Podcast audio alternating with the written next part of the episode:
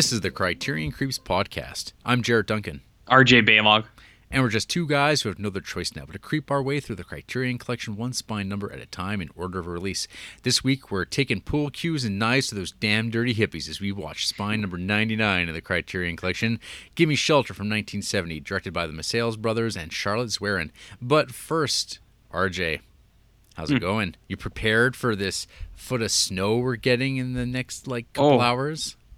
A foot is it? We got uh, a foot, like 12 to 13 inches a couple days ago. This new one, Jarrett, is estimated at 30 to 50 centimeters, which is like almost two feet. Uh, better do your There's math. going to be a lot of snow. 30, 30, that's about a, it's a little bit over a foot. So 50 centimeters? no, 35. That's what that's what I had. Oh, I saw 30 to 50 centimeters. Oh, well, let's hope So that let's let, let's hope that's not happening. Yeah. Are you uh, are you going to be able to go to work tomorrow if it snows that much? we'll wait until we'll see if the call comes in. I you know my uh my university that I work at. Uh, They Mhm. tend not to uh, do anything uh, to like think about the safety of the students or employees. Nice. So uh, we'll see. We'll see how it Nice. plays out. Um, Yeah. Anyway, how's it going? Hmm. Good. Hey, uh, did you watch that Super Bowl? Nope. Why not? Um, I don't know. What What did you do instead of watching I watched uh, Jim Brown movies. downtown? Jimmy Brown would have been watching the Super Bowl. No, that's like the best. That's better. Like watching like a a, f- a football player do like cool shit, like throwing grappling hooks, throwing like prison guards into like cement truck mixers, um, Like OJ? uh, killing uh, Mexicans. It's, it's Hmm. so rad. Um, way way cooler than uh, your your predetermined sports. Predetermined sports, eh? Mm-hmm. Hmm, I don't know if the NFL's there yet, but uh, Oh, They, uh, they're, they're long, some- it's long past, long, long past, past. that. Yeah. there are certain teams that uh, do have the refs in their pocket. but uh, it didn't save them this weekend. Yeah. Even though the New England Patriots uh, pay off the refs and the commission and everyone because they're uh, Deflated You know, the- balls. yeah they're deflated balls. That they're cheaters, Jarrett, but Yeah. they're national treasures. So people are okay with it. So um, RJ had been trying to get me to go to this annual drink up that uh, him and his boys do for the Super Bowls, and Mm-hmm. uh, I, I I did not return the favor of uh, going to his events. He's only I only make him go to my things because I'm Yeah. selfish. Uh, but like Mhm. wrestling's real, so uh, I don't go to, I Uh. don't go to the fake sports. But uh, want- RJ, what was the reaction like to uh, the Patriots finally being brought down? Okay, well I'm gonna I'm gonna lay it on you like this, dog. Yeah. So I'm glad that you admit that you are a selfish person. Oh, yeah, uh, 100%. people should know that I also offered the ticket to you for free. Yeah. And uh, you know you still turned it down. But anyways, I'm not going back there. Okay, that's that's behind so- us. That's behind us. I'm not going back to this place. So I go to Average Joe's. The last two years I've gone there, and uh, I go because they have like tons of prizes. They have like uh, like 20 jerseys, uh, three TVs are the like the main prizes.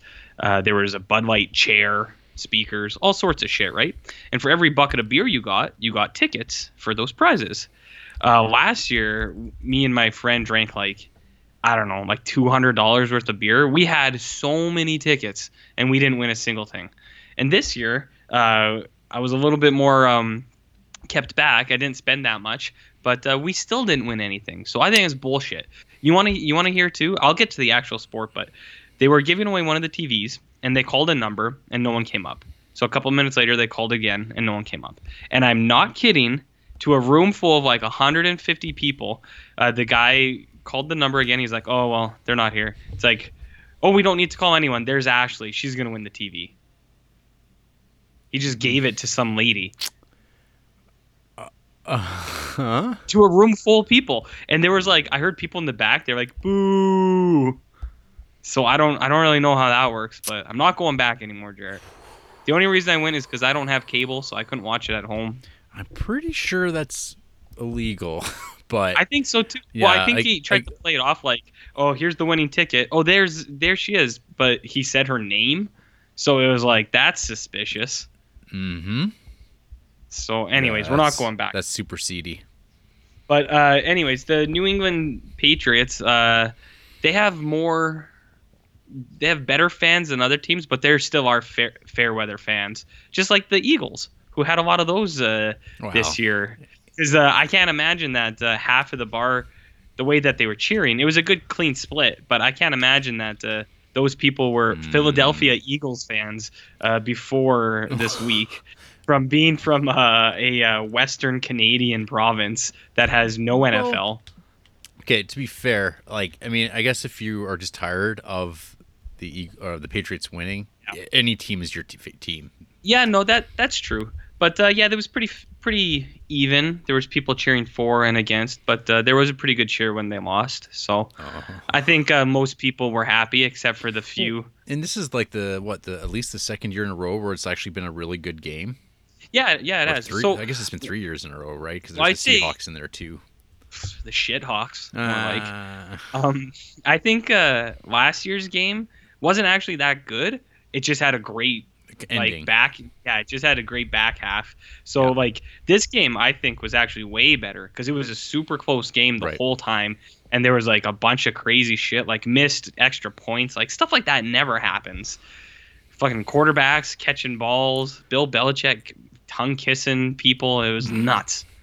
It was nuts. I, I was actually just uh, listening to a podcast, and there, uh, I guess there was a, a thirty for thirty that just came out called like the 2 Mm-hmm. Bills, and it's all about Bill Belichick and another Bill who was like his mentor. I don't know. Mm-hmm. I, I don't know that football, but it sounds like it's supposed to be a really good documentary, regardless of you're caring about American football. Yeah, there's a Tom Brady one too, and everyone got in a huff because he kissed his son on the lips. But whatever. I saw a good tweet today where it was like every, everyone's mad that Tom Brady kissed his son on his lips more so than like all those NFL players that beat up their wives and girlfriends a bunch of years ago. So what's really important? Who's the real monster, Jarrett? Yeah, Anyways, uh, football. football. It's fun. Nice. That's it. I don't. I would just want to tell you about uh, did how did it you- was rigged. Did you get? Yeah, well, it is. Well, that's just redundant information. Uh, did you get uh, lit? No, not too bad. Last year, uh, if you remember correctly, I got in quite a bit of trouble Mhm. because of the amount that I drank, and uh, I had to make an apology cake. Oh, Um, So I, I tried not to this year. that's good. I mean, we, we indulged a little bit, but uh, not as much as I wanted to. So, Mm-hmm. That's good. anyways, Great. Um, well, I did nothing, so good. Good. In the meantime, hey RJ, uh, get any creeping on? I did some creeping. A couple of them were uh, for the podcast, for the show. Mm-hmm. Uh, and then there was a little bit that wasn't for the show. So, uh, I am still just rounding off of the the few 50 sci-fis that I have left of uh, yours that I borrowed, and uh, so I noticed that on Forbidden Planet there was two extra movies on the Blu-ray. Mm-hmm. Uh, so before giving it back, I was like, ooh, maybe I'll check that shit out. So uh, there was a documentary called Watch the Skies Science Fiction, the 50s, and Us. Uh, and I watched most of this. Uh, I didn't watch it all, but it was like Spielberg and James Cameron and George Lucas and uh, Ridley Scott. It was like, and it was narrated by Mark Hamill. And they were talking about like their favorite 50s sci fi movies. And for the first like 10 minutes, I was like, okay, cool.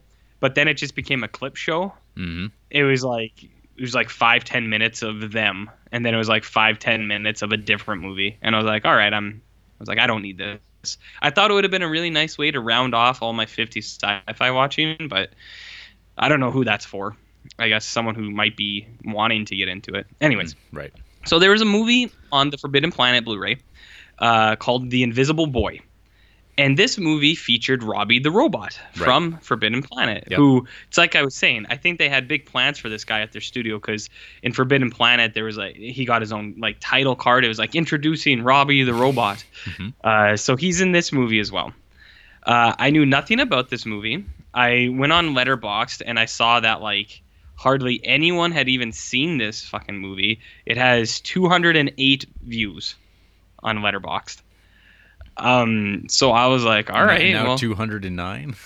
yeah, no, I was 208. Ooh. So, so I throw this movie on here, and this is the first time in a long time that I was just like left amazed by a movie. Uh, not that it was good, that it was so fucking bad and just like unbelievable. I was like, I can't believe this. I was like, these things that are in this movie are so weird. Uh, so to okay, so the movie itself, just first, it takes place on Earth in the 50s, and there's uh, a team of like NASA scientists, and they're making a supercomputer. And what happens is the supercomputer becomes sentient and wants to just like kill all the humans. So it gets uh, Robbie the robot, who is like in a storage closet in wherever this NASA place is. Yep. And uh, the son of, okay, wait, I got to backtrack. The guy who's programming the computer, he's mad that his son isn't smart. He's like, like he doesn't know chess, and he he's just because he's like an eight year old kid. Mm. he's like, come on, Timmy. He's like, you got to be smarter than that. You got to know algebra. So he's like pissed off. So what he does is he brings his son in and he gets the computer to hypnotize him to mm. teach him how to play chess. But what the hmm. computer does at the time, and I'll, I'll give this movie this, I thought the computer's plan was actually pretty good. He hypnotizes the little kid, and like, so the little kid's really good at chess. And uh, he beats his dad, but then um, he like makes his makes his dad a bet. He's like, if I beat you, you got to give me whatever you want. And he's like, okay. And so he beats him, and then he's like, I want to go see that robot that never got built. And then his dad's like, all right, whatever. But the supercomputer hypnotized the little kid to go activate the robot so that the supercomputer had the robot outside to do his stuff for him. I was like, yeah, pretty good plan, right? So the robot and the little kid get into some hijinks. And the title of this movie is The Invisible Boy because there's a five minute scene where, or it's like 10 minutes where the kid's like, I'm tired of getting in trouble. So the robot's like, all right, well, here, drink this. And then the kid turns invisible. He's like, now you can't get in trouble anymore. And so he's invisible for a while. But, anyways, so the supercomputer tries to, uh, he like ransoms all the NASA guys and he blows one of them up, which was pretty cool.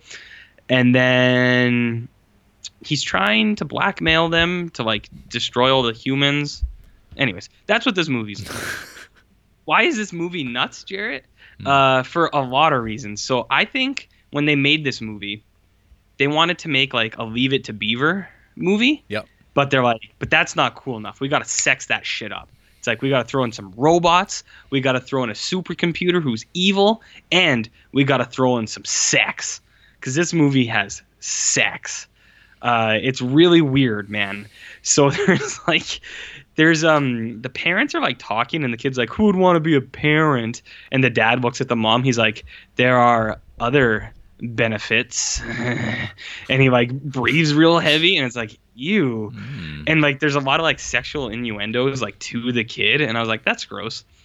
And then there's a scene when the little kid is invisible, and the two parents are like about to get down in their room Yeah. And then you hear like the kid giggle and the little and the dad is like hey jimmy. Why you He's like, little? what are you doing in our and like he's invisible but they're like oh but no so that's the other thing. It, everyone completely no sells that this kid is invisible. They're just like what a scamp. It's also when he gets the robot like up and walking everyone and a direct quote well, that's a robot for you like he's walking by nasa scientists and uh, they're like oh i see you got the robot working like they're so nonchalant they don't care at all Right. but anyways, the parent, so the little kid's peeping on his parents getting down, and they find him, and they don't care that he's invisible. But the dad's like, "You little pervert!" Mhm. Uh, so he's like, "Get over here!" And he catches him, and he's about to spank him, but he's feeling around, and he's like, "Oh, clever boy! He put his pants on backwards." So then he flips him around and then spanks him. And it, it's the weirdest shit because it's like, why would the little kid put his pants on backwards? It's like, like is he gonna slap him in the dick? Yeah, maybe. like I don't get it, man. I was like, I don't understand the logic here. Like, I guess maybe a little kid would think that that it's like he can't spank me if he can't find my butt.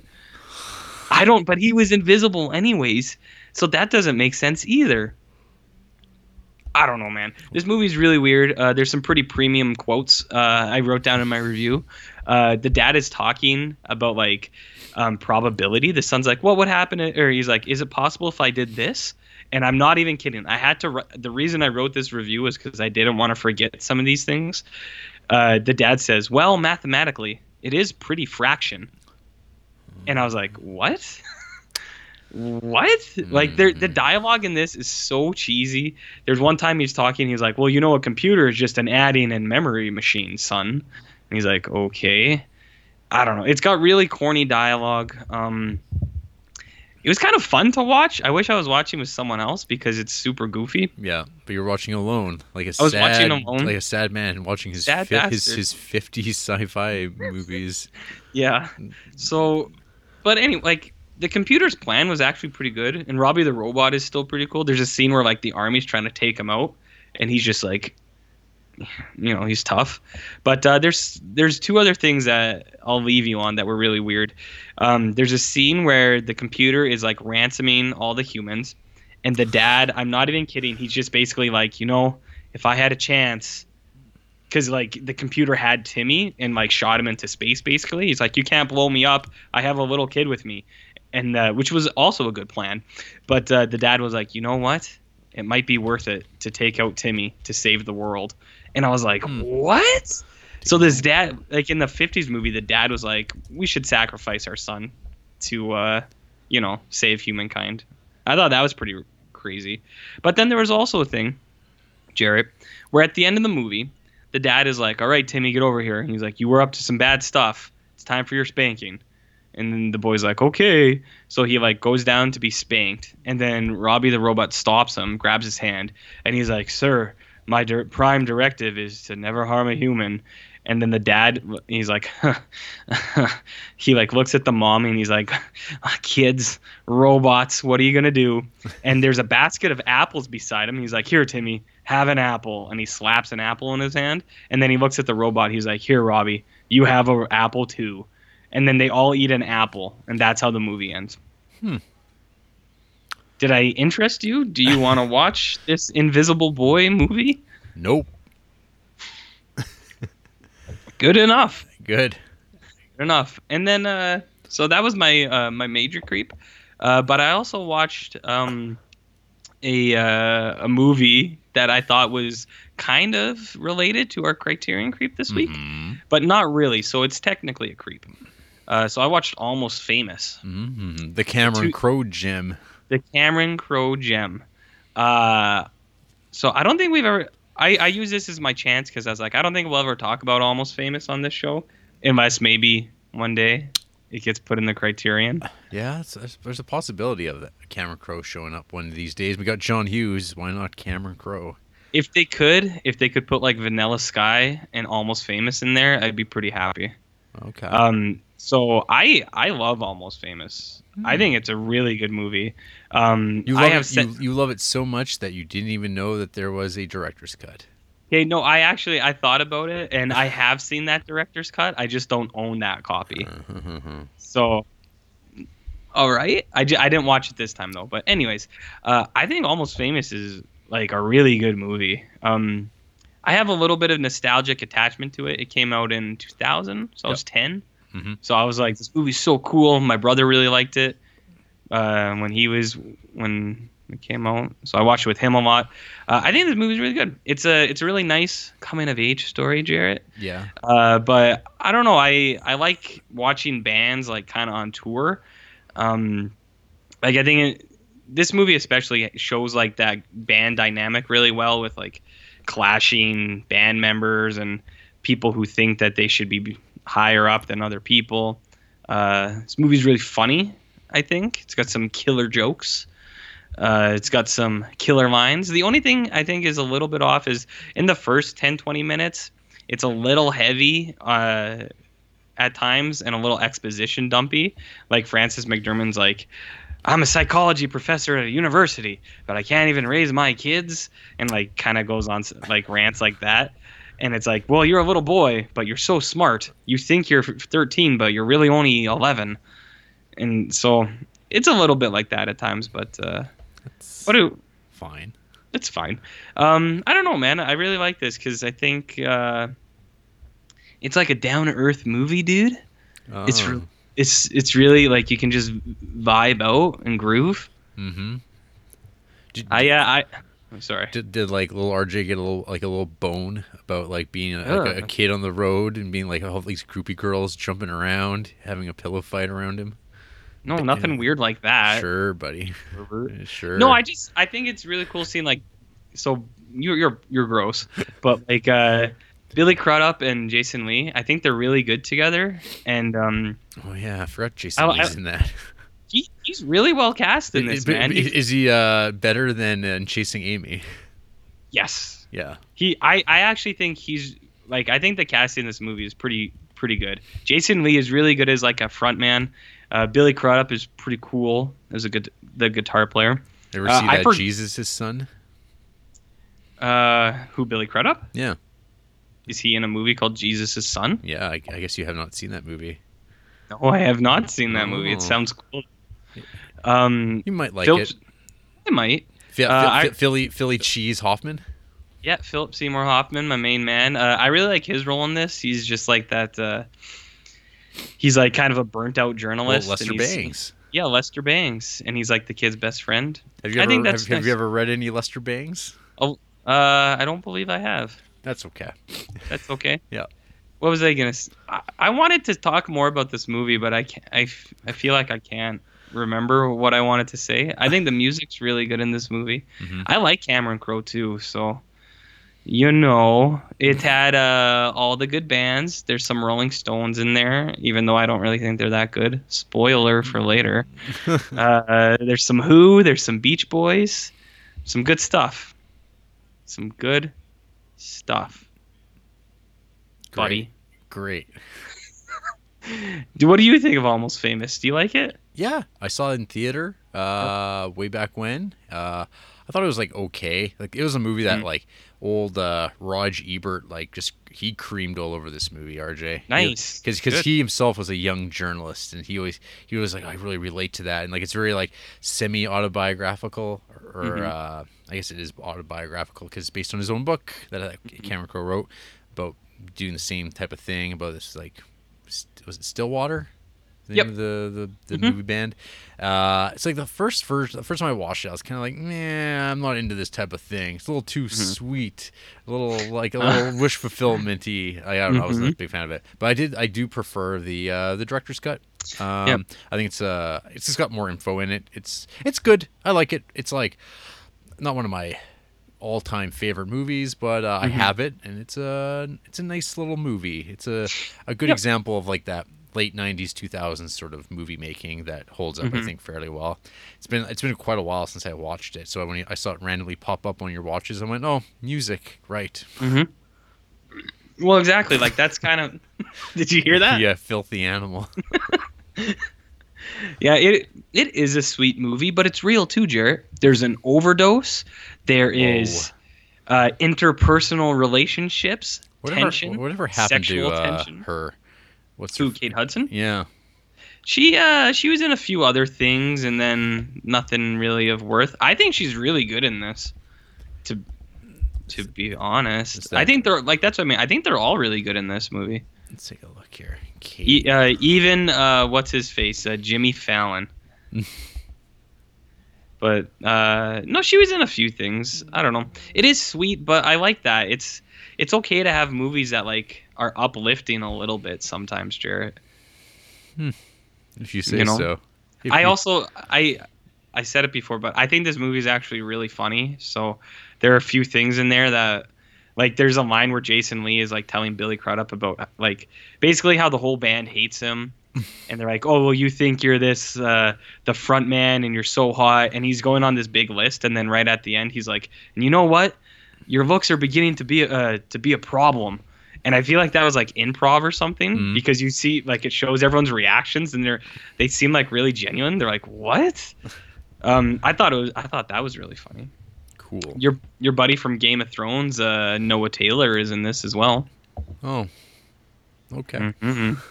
Mm-hmm. I don't know. I like Almost Famous. We don't have to talk about it anymore, Yep. but I think it's a good Fine. show. Cool. Um, I will rattle off. I, th- I, guess- I guess I think you're done. Yes, I'm done. Uh, so it's February, and as I've been threatening, uh, I'm going to continue on watching these best winner pictures of the Oscars. Oh. So uh, that leaves for me the the 50s is like the era where I've only seen like a, like three movies, four movies from like the winners. So I'm like, well, I'll make my way through it. Starting so if 1949, All the King's Men, which is kind of like a like a Citizen Kane, but Mhm. without like the the pizzazz. It's like a cross between Citizen Kane and another movie about a a, a demagogue who uh, tr- wins over the American people in uh, The Page Master. no, uh, Face in the Crowd. Uh, it's sort of a cross between those two movies. Uh, It's Mm-hmm. about this like pig farmer who like wants to like become a politician. He starts out Mm-hmm. an honest man. Uh, his exploits are uh, followed by a journalist played by John Ireland. And like fr- at the beginning, he's like, yeah, he's doing all the right things, but he's getting beat down by like corrupt politics and fat cats and uh, graft and all sorts of stuff like that. Uh, But then, of course, as the story goes on, um, this this uh, honest man gets corrupted by the system because he realizes the only way to win is to get corrupt and get paid off. Um, and it just tells that trajectory like note for note the way that you expect it. Um, I guess we live we live in a world where uh, this reality has come to pass like over and over again, and now uh, the president is this, this sort of demagogue figure, is uh, just a uh, populist to his core, and just Mhm. just willing to do whatever it takes uh, to stick around. Like you. like me.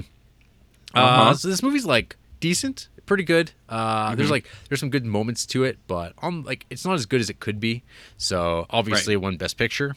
Um, Oh, is that a is that a uh, a dig at Best Picture winners? uh yeah, essentially. I was I, I'm Mhm. I'm working on my ranked list. Like over the next Ooh. couple years, I'm gonna try to like wa- rewatch everything as well that I've already seen and, and make the the definitive take. RJ. What's number one? right, right now? now? Man, like ah, of the winners. Yeah. I'd, I'd have to like it's more of like a top five because it's like pretty hard to like pick and choose. But like you got like Unforgiven, Silence of the Lambs, No Mm-hmm. Country for Old Men. But I mean those those are all very recent movies too. So I mean I'm gonna be biased because like Mhm. two of the best movies came out year back to back, 91, 92. So I, I Right. don't know if that's accurate. Uh, probably like the oldest movie that's like I rank fairly high is uh, All Quiet on the Western Front from was it 29. I think that movie is Mhm. still like pretty amazing on a technical level, and it's not. It's like yeah, from 1929, it holds up pretty well. Uh, Marty, uh, starring Ernest Borgnine from 55. I think that movie's fantastic. When I watched it a few years ago, uh, but yeah. what about Chicago? I haven't watched it yet. So that'll be number one once you do watch it. It's got John C. Reilly. When are you gonna watch Chicago? Ah, hopefully this month. You should have watched it this week for Music Week. Oh? It's a music. Dude. It's a music hall. You're a musical. Yeah, yeah. Okay. So, uh, then next up was rewatch because it's been years since I watched it. All About Eve. uh Uh-huh. do you know much about All About Eve, RJ? Not a thing. Not a goddamn thing. You know the title though. It's one of I've heard the title, It's but a kind I of an iconic name. So when I first Yeah. watched this movie, I didn't know really what this was about. Uh, it is sort of a biting satire of like the theater business. Uh, I guess in 1950, and just like how backstabby and crazy people are, uh, and Mm-hmm. what they'll do to get to the top. Uh, this movie is very famous for being clever, super clever. Like everything is. What do you just- mean by clever? like the writing, the screenplay, it's like super um, like everyone is just like zingers coming out of everyone's ass essentially. Hmm. It's really good. Like it's like I think it holds up really well on a script level. Uh, it's a really well made movie. It's got so many Mm-hmm. uh, great little actors showing up. Uh, it's got that Bette Davis. Got uh, Ooh. Anne Baxter and uh, God damn, I'm trying to remember the name of the the one guy in it. He's like the voice of uh, Shere Khan from the Jungle Book. Uh, he and I, he showed up Which Jungle Book? the uh, animated one. He's he's got that he's just he's got this Hmm. uh, amazing British accent. He sounds just like a, a British villain. So Uh, not Idris Elba. but no, not not him. Okay. Uh, but yeah, no, uh, this movie is like really good. Uh, Mm-hmm. The only problem I say is like it's too long at like two hours and sixteen minutes.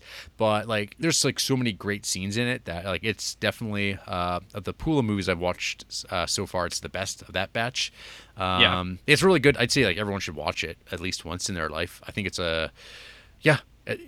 so lots of great performances. Uh, I don't know. It's just good, good movie. Uh, Mm-hmm. watch. I would just say watch that movie. It's on all these best of lists for a reason. I don't totally buy it, but okay. No, it's good. I mean, it feels like if I was in my mind when I was watching, like if this was a Criterion movie, it would be like up there. Like it'd be the the upper echelons as as far as like really well crafted, great examples of Mhm. uh, 50s Hollywood movie making, what it could be and stuff like that. But Yeah, it's like it's a companion piece to like Sunset Boulevard or something like that too. Like Mhm. very similar sort of subject matter, types of characters. Uh, when screenwriters really knew what they were doing and they had like just the best actors doing all their lines. Uh, then I followed that up with an, an American in Paris, which uh, stars Gene Kelly. Um, and this lady, oh god damn, what's her name? Leslie Caron. She's this French broad who I'm going to be watching another Best Picture winner with her, uh, starring in it called Gigi. Um, American Paris is a musical, and uh, it's about Gene Kelly as a painter. Uh, former, he's an ex, he's a, he's a vet, I guess. Uh, After World War II, he just decided I'm going to live in Paris. I'm going to make it as a painter because if you can't make it as a painter in Paris, you're not you're not going to be a, an artist anywhere. and he's like he dances for no reason because that's what Gene Kelly does in movies. He dances, and uh, so there's lots of bits where he just starts dancing. But he's like he's not a dancer. He's a painter. Um, he falls in love with this lady, this Leslie Caron broad, just because he is in love with her, and that's it. Uh, there's this like all equal, like at least equally attractive woman who's also super rich, who's like really into him and just throws money his way, but he seems to be not interested in her. I don't understand. Are you Uh, rating this woman on by on her appearance? Uh, yeah, because yeah, that's that's what you're. Or was it her personality that you said was attractive? Well, I'd say that the, the love, the one that he's interested in, she doesn't like do anything. There's like nothing interesting Mm. about her other than she's been cast as that person that she that he's Born in love with her. Betty? She's she's the dancer, so they can do dance scenes together. That's Oh, about it. So like you're cast on your ability to dance, but like she's like her acting and it's like not good. Um, so yeah, this movie exists. It was very boring. Um, this belongs to the uh, my favorite subgenre uh, that I've currently titled uh, American Genital Colonization of Europe in the 1950s. Uh, this movie, this list includes Summertime.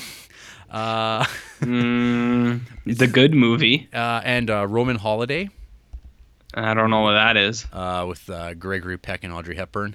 Uh, yeah, it's these Yeah. movies that like were being made about Americans in Europe after the war and falling in love in scenic Hmm. backgrounds. This movie is just is another one of those, and I don't like them because I don't like Roman Holiday and I don't like Summertime. They're just not interesting to me at all. Um, Summertime is though. no. uh, so anyway, so American in Paris, uh, it's a dud. It's, it's it's weak sauce. It's not one of the worst Best Picture winners probably, but uh, I'd still say like My Fair Lady is actually even boringer because it's three hours long. Um, But Yeah. yeah, there's not much to recommend about this American in Paris. Hmm And then I watched uh, what many consider one of the worst Best Picture winners, and that is The Greatest Show on Earth. Are you familiar? What's that about? are- are- well, RJ? Circuses. Yes, yes, it is. Circi. Uh, it's uh stars Charlton Heston, uh, ro- rocking the uh, Indiana Jones look.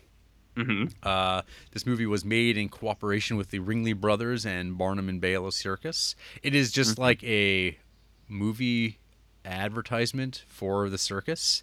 Um, and it has Jimmy Okay. Jimmy Stewart shows up and he's compl- he's constantly and always in clown makeup, uh, which is like really upsetting. Um, I don't like that very much. no, so he has every. It's just so it's just strange because you just it's all Jimmy Jimmy Stewart uh, talking like a being a clown, and, he's got a little dog, and um, yeah. So there's like nothing special about this movie, uh, but uh, it does like it has these great like moments where they're doing like the trapeze stuff and the acrobat stuff, and I mean it's done safe. Like you know that there's nets but the way they shoot it it's like really well done. Like there's like scenes where you're watching you get like sucked into the tension of it. And i'm like well that's like pretty admirable. Like i can't like i remember I, I- actually being like tense watching it. So its ability to create the tension of watching even just actors performing these stunts and making you kind of get sucked into it i think is an accomplishment. Uh, the movie's shot in technicolor so the colors and costumes are all ridiculous and crazy.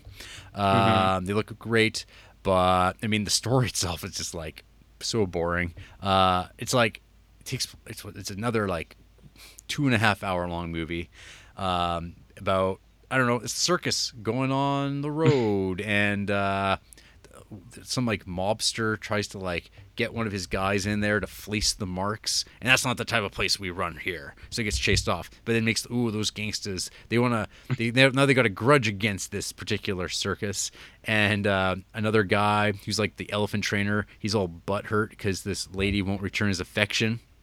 And so he like winds up with this gangster guy to take revenge against the circus, which like leads into this like out of nowhere climax where they like dynamite the railroad and ca- create the cause this gigantic like train crash where like everyone just gets like fucking wiped out. And there's like I don't know they just have like these like tigers wandering around and uh elephants. Like it's it's very very like like what the hell? Like Are you saying it's a good show? No like it's not like i wouldn't i wouldn't say rj you should check this out um Mm-hmm. i'd say like it's a miss you could you could go your life not watching this for sure i'm glad i Mm-hmm. watched it just because like whatever it's like not bad the acrobat stuff's really good um but Do you think it's what do you think movie which movie is better, The Greatest Show on Earth or uh, High Noon?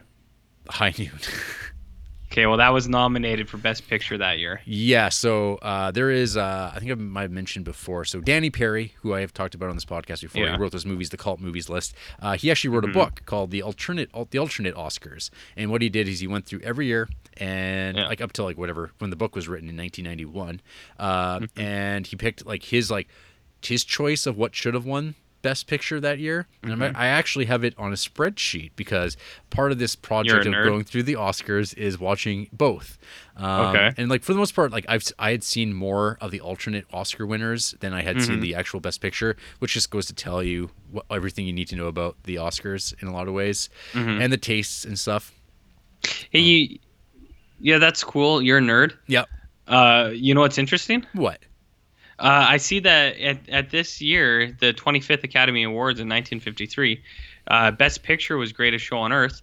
Best Director was John Ford for The Quiet Man. yeah So uh, I, I thought that was uh, a recent thing in the last 10, 20 years where it was directors and Best Picture being different. But Well, you know what's what's fun Fooled too? me. So uh, the the pick that uh, Danny Peary had for his alt alt best picture to Greatest Show on Earth is "Singing in the Rain," starring Gene Kelly. Hmm. The follow up to American in Paris. American Paris like swept the Oscars, and uh, Yeah. and then the next year, "Singing in the Rain" got like whatever ignored. But like I think by Mm-hmm. the end of this, by like 1960, everyone regarded like "Singing in the Rain" as like an all time classic. So Mm-hmm. that does happen. Hmm. Uh, let's see here. Oh, uh, American Paris. Uh, its alternate picture uh, flip side is Strangers on a Train. ooh, nice. Which uh, have you seen that? Yes. Yeah, that movie's good. Yeah. Uh, All About Yep. Eves. The the the pick for Danny Peary is Sunset Boulevard. So those came Oh. out the same year.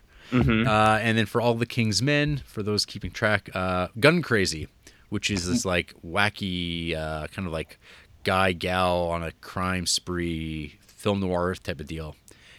What about uh, Chicago? The, well, that that's uh, post 1992. So, question mark. Was he dead? Uh, no, he like completely dropped out of like watching or at least reviewing movies. He and he's like a baseball guy. He, he just Hmm. covers baseball uh, professionally. It's kind of a weird thing. Baseball. You don't watch sports. I don't, but he does. Nice. I'm gonna look it up, but you keep talking. Okay. Uh, so next up for me is From Here to Eternity, uh, starring my boy Burt Lancaster. I was going to try to watch it uh, before today, but I ran out of time.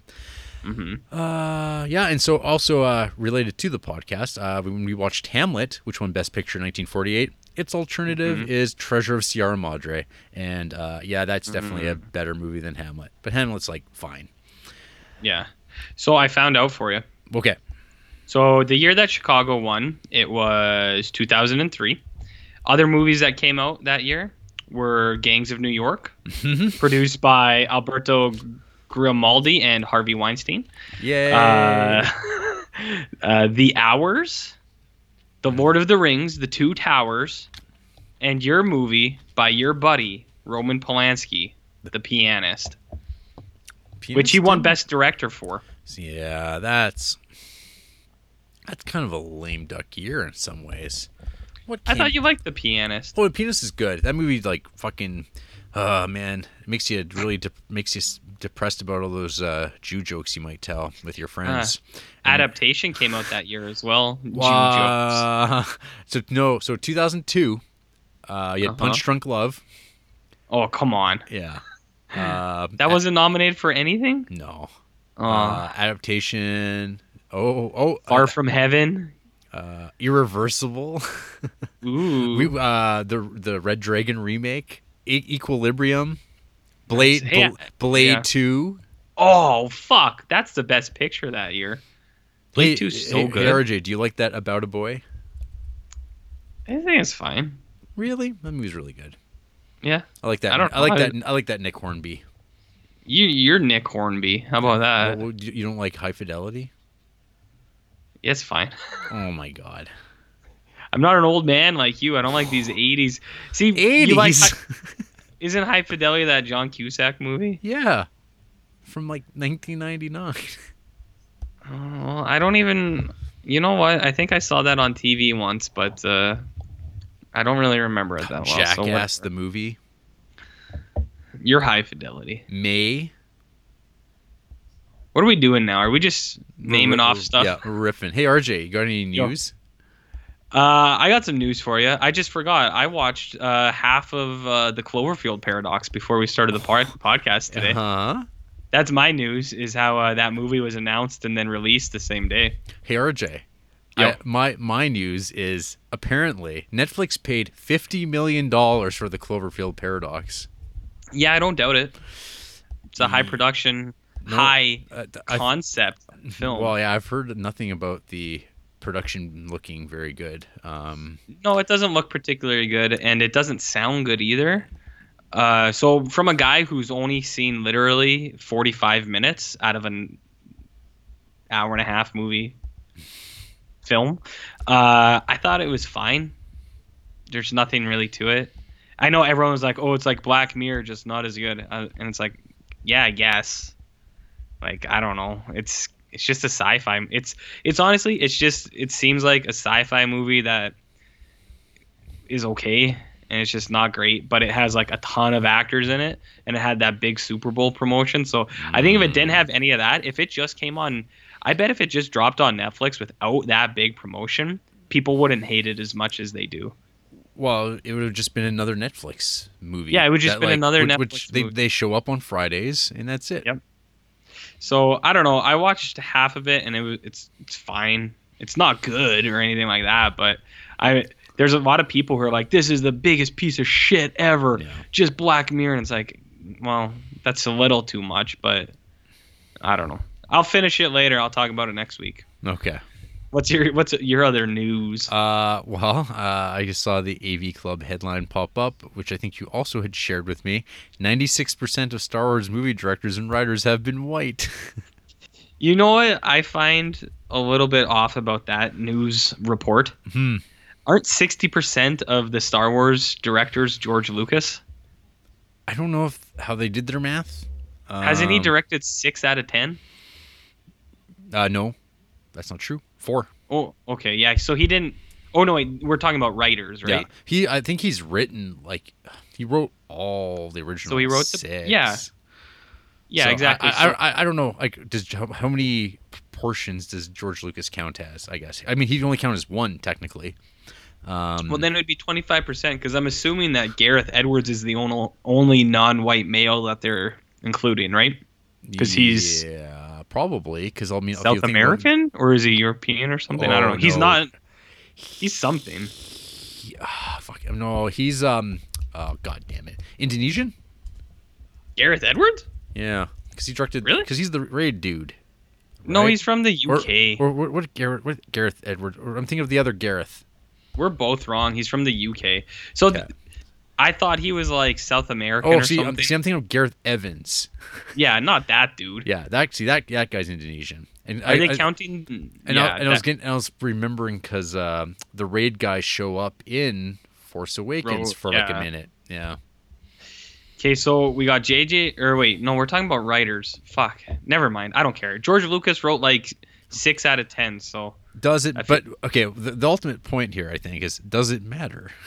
no, I don't know why anyone would care. Well, I did see some people because what was it yesterday that the the Game of Thrones boys are going to be Mm-hmm. r- doing a Star Wars trilogy, and I saw one particular tweet about how Quentin Tarantino's writing uh, Star Trek? doing Star Trek, and Game of Thrones guys are doing Star Wars. When will a woman or person of color be invited to do do a franchise thing? And I was just like, well, you mean like Black Panther? When they're the best for the job. Yeah. like or Yeah, uh, exactly. or uh, Thor Ragnarok. Blade. Guillermo del Toro. He Oh, he's on- on- definitely on- Mexican. Well, he is. He was born in Mexico, Okay, I I now I know I am not fucking that one like, up. like like Louis C.K. like Louis C.K. Yeah, yeah. I mean, people forget a lot of that stuff. Hey, Mm-hmm. I saw there was one thing. This is a bit of tangent. That uh, there was a picture of uh, the office at Tesla or whatever, Yeah. like Elon Musk things, and someone was like, he was like, "Can you find any women in this picture?" Because it was all white men, and then someone was like, "Yeah, but that's like their office." It's like, why are you mad about that? I don't know, Jarrett. Are we losing fans? I don't know. I don't know. It seems silly though. Ryan, what's uh, what's his face? Black Panther. Is that Ryan Coogler?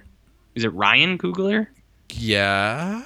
Yes. I think. Anyways, that dude's wicked. So I- he directed one movie I saw that was good, and I haven't Creed? seen. I haven't. I haven't seen Fruitvale Station. I have. I So do have. Creed? A, I do have a copy of it. Yeah, I've seen Creed. Creed's good. Fine. Yeah. It's good. Solid movie. those are, Um, I don't know. or you've seen Locks. I so we didn't talk about that last week. The uh, this this the group who's going to bring down the Rotten Tomatoes score. It didn't work. Well, well, it, It hasn't, didn't it hasn't happened yet because they had a Facebook Yeah. group and then Facebook took it down because apparently Mhm. if you don't like movies, you're a hate group. Um, Mm. Not that I'm going to discount the fact that like these guys all getting together to bring down the movie with a about an African superhero uh, might not have other agendas, uh, or that Mhm. like the same people who are like really like still on about Last Jedi and and Mhm. whenever they talk about it, they talk about SJWs. I'm not saying those people don't exist, but um, Yeah. I, I think they're just losers. like Can I can I ask you something, Jarrett? yes, Do you think those same people uh, picketed the release of Blade when it came out? no. So, like, they're why do they're, they they're, care they're not picketing. They're they're just going Sabot- online. They're they're, lo- they're, they're creating a, they're creating accounts on Rotten Tomatoes, which like I don't know what sort of like I don't know like I who I didn't even know you could create an account on Rotten Tomatoes. I it who, Rotten Tomatoes sucks anyways. Who cares? But I, I do know, yeah, those guys are sad sad losers. But whatever, they got taken down and it didn't work anyways. Because I'm pretty sure I saw the last I saw, Black Panther has like 60 reviews and it's still at 100. percent So well, that means I'm fucking- pretty sure it's going to be fine. That that means nothing, right? Because Yeah. uh, Last Jedi was at ninety three percent, and like whatever, and it's like that movie was bad. So, uh, all all film critics, regardless of movies, they've just they've lost credibility for me because Mhm. they, they who cares what they say about anything. other than other than us. I don't. Yeah. Well. Yeah. That's all you can do is like listen to your own thoughts, people. Don't don't listen to don't listen to podcast people and people who pretend they know what they're talking about. I'm telling you right now, we don't know what we're talking about. I've never pretended to know what I'm I'm talking exactly. You're you're ahead of the uh, the eight ball. So about. Mhm. I love. I think Blade Two is the best movie made in the last two decades. So hey RJ, Whatever. Uh, are, are you watching uh the new season of X Files? no, uh, my friend uh, Ryan, he's watching it and he said it. I I was like, how is it? And I think he sent a frowny face back. Mm, I I saw. think he said it was a bummer. So Yeah, I saw uh, a, an ad for it on TV while I was at a restaurant, and it looks Mhm. like it's shot like a comedy, and I'm like, that's Oh, that's really sad. Because it's like, why does why does this look so wrong? David Duchovny has not aged well at all. He looks so weird. His like Yeah. eye, eyebrowless face. it's just someone give Chris Carter something else to do.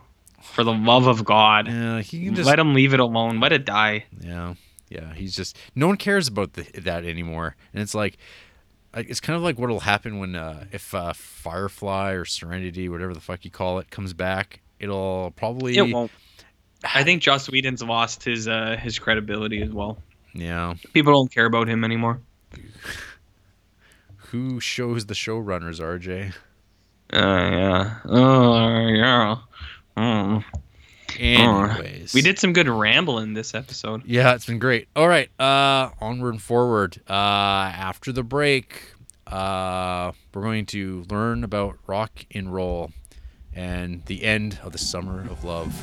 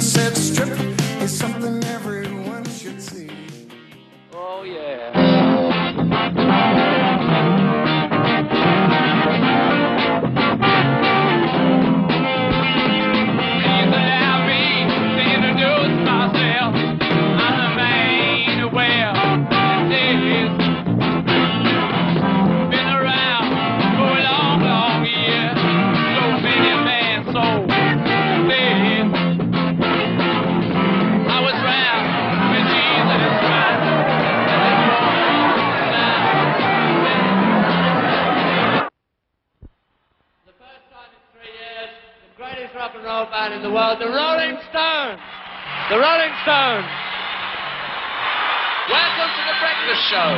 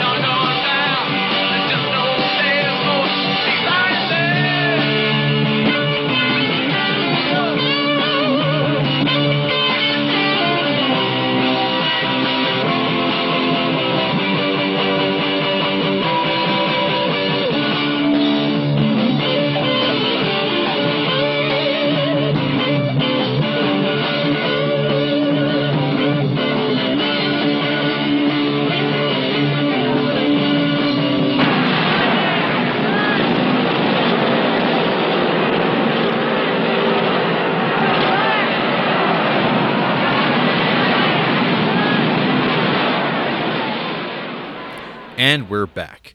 This is the Criterion Creeps podcast, and tonight we're talking about Gimme Shelter from 1970, directed by the Maysles brothers and Charlotte Zwerin. The tagline uh, for the film The music that thrilled the world and the killing that stunned it. And the synopsis from Letterboxd the landmark documentary about the tragically ill fated Rolling Stones free concert at El Altamont Speedway on December 6, 1969. Only four months earlier, Woodstock defined the Love Generation. Now it lay in ruin on a desolate racetrack six miles outside of San Francisco. Sexy. Hey, it's the Rolling Stones. Uh, uh-huh. Hey, RJ, you, you got a favorite Rolling Stones album? No, I don't like the Rolling Stones. Why? I like some of their songs. They're okay. Is this like, oh, I don't like the Beatles? No, I like the Beatles. You know, I does, think hey, Quincy Jones doesn't like the Beatles. you know he he earned that right though. Yeah. He because you know what he went out and he made his own things because a lot of people beg on stuff but never try to do it themselves. Mm-hmm. So I think he earned that. Um, no, I like some of their songs, like the ones in Martin Scorsese movies. Mm-hmm. But uh, I always felt like there were other bands that deserved the credit way more than Rolling Stones do. Where it's like, not like the credit, but I feel like they get they get boasted up a lot of being like the guys who started this new wave of rock and roll, and I don't really f- feel like they did because like I mean the Who came out two years later, and I feel like they were way more influential to where rock and roll kind of went. And like I know they they made different music, but I don't know, man. I like songs of the Rolling Stones, Sure. but I don't. I I don't own a single album of theirs, and I couldn't even tell you the name of one. I know one has lips on it. Is that a greatest hit CD? I don't know. Uh, yeah, I don't know what that specific like the that's like a logo. I think more Mm-hmm. for the group rather than any particular album. Um, I like that. I like those Rolling Stones. Um, I think, But they, you don't like- listen to music. Well, no, but I guess when I do, uh, and like you, like you, as you kind of made a comment about, uh, I guess Uh-huh. like my like gateway into like listening to Rolling Stones, where I actually knew I was listening to Rolling Stones, was Yeah. uh, Martin Scorsese, like when he used them in Mean Streets, for instance, um, quite well, and uh, then. Uh, my buddy Corey, he w is a Rolling Stones fan, and he was buying their uh, CDs when uh, was it ABKCO, uh, Allen Klein's company. They started re-releasing all this stuff in like higher, like restor- restored versions of the CDs. So he was getting those, and I was borrowing those and ripping them. Back in the late '90s, uh, listening a lot to Hot Rocks, which was like their first, like the the big. Uh, collection of all their like their best 60s early 70s stuff which is like i still say that's my favorite for like all their songs like all their best songs are all in one there their best album i would go with uh, their Satanic Majesties Request which was their like dipping their toe in psychedelia uh, that album's really good and uh, i think two of their best songs actually show up in wes anderson's uh, bottle rocket Mm-hmm. Which what are those songs again? oh god damn it uh let me take a look Well, I thought you would have that Uh, offhand. That's it's like I asked 20 you. what is it 20,000 miles 20, something like that there Oh, you Sat- nerd. oh my Okay, gosh well, okay, well, I'll I'll take it back for a second. When I said that I feel like they get too much credit and stuff like that, I honestly do because there's like the people who are like there's the Beatles and then there was the Stones, and right? the, and the beach boys and the Beach Boys. Yeah. So everyone talks about like those are the it was like Beatles and the Stones and the Beach Boys. If it was me deciding, yeah, I like the Beatles. I think they were pretty good, but I like the Beach Boys more and I like the Who more. So that's that would be my path through rock and roll history. Well, you can like you, you can like every like, they're all good. Yeah, well, people I- ta- I like people the talk about too. the Who. Yeah. Like who who's saying? Oh, No, the I- yeah, two thousand light years I from know. home, and uh, I guess uh, maybe it's two thousand man. I, I can't. It's been a while, but yeah. Uh, no, that album's awesome. What a great. I, what I a- know I I know I can like them always- all. I was just saying poo-poo. You, you, I don't you like RJ, the you- Rolling Stones you- that you- much. Yeah, you you RJ these things. You're like, I hate ACDC. I hate Rolling Stones. I don't like ACDC. They suck. They suck. They They're suck. horrible. You just don't like. It's like Fight Club. You don't like their the fandom. I don't like Fight Club either. I don't you like did. the fan. Oh, you did. I did once. You okay, yeah. Okay, See? Okay. Yeah, it is. It's the fandom. The Rolling Stones. It's not the fandom. But Fight Club. It was the fandom. I don't like the people who like Fight Club. And ACDC. People ruined that band for me too because it was like, okay, I kind of like these, and then every chowderhead comes up to you and is like, let's listen to Thunder and take shots, and like I'm all for drinking, man. I love drinking but I don't need to listen to ACDC to get drunk. And I just hate like the way their music gets used and like just culture, like at sporting events and every fucking TV movie, like commercials. Ugh. ACDC sucks. I like I like Rolling Stones more than them. I don't dislike Rolling Stones. I just don't like them that much. That's all. Mm. Well, so you, you, what you could say if you wanted to be more articulate is that you don't like really have any strong opinions about the Rolling Stones. Yeah, that's a that's a more fair. There, assessment. there you go. Instead of being, Yeah. the, oh, I don't like them. It's like, well, you, you that, what? what did they kick your dog? You know, okay, yeah, that I don't have any strong opinions. I like songs. I think like "Gimme Shelter" and "Wild Horses" are like real good songs, Mm. but uh, I don't really like "Satisfaction" anymore because it gets used all the time. Sure. And that's one of the problems of being like one of the most successful bands Yes, of the last like 50 years Yes, it is. who are still active. And well, like in Almost Famous, you think J- uh, Mick Jagger is going to be up there doing his thing at 50? No way, man.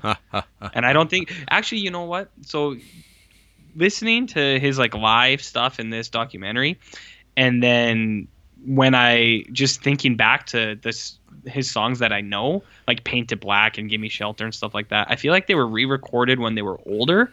I think they sound way better older, like like not like older, like let's say late '90s. Like in the '90s, maybe they re-recorded these songs because I think when he was live at these concerts, they sounded horrible. Mick Jagger, not the band, Mick Jagger, I feel like sounds horrible because he's always like, "Ah, ah." I think the recording studio gave him, uh, did him well, is what I mean to say. The studio sound. Okay. Yeah, I don't think he sounds good live, is what I'm trying to say. Yeah. Okay. So we're, we'll get into my opinions on concert films and whatnot, which this is. Uh, okay. This so first of all, RJ, what do you, what did you know about this documentary going in? All I knew was that some guy got stabbed at a uh, Rolling Stones concert, and this was a documentary about it. Yeah. how it was a documentary about it, I didn't know.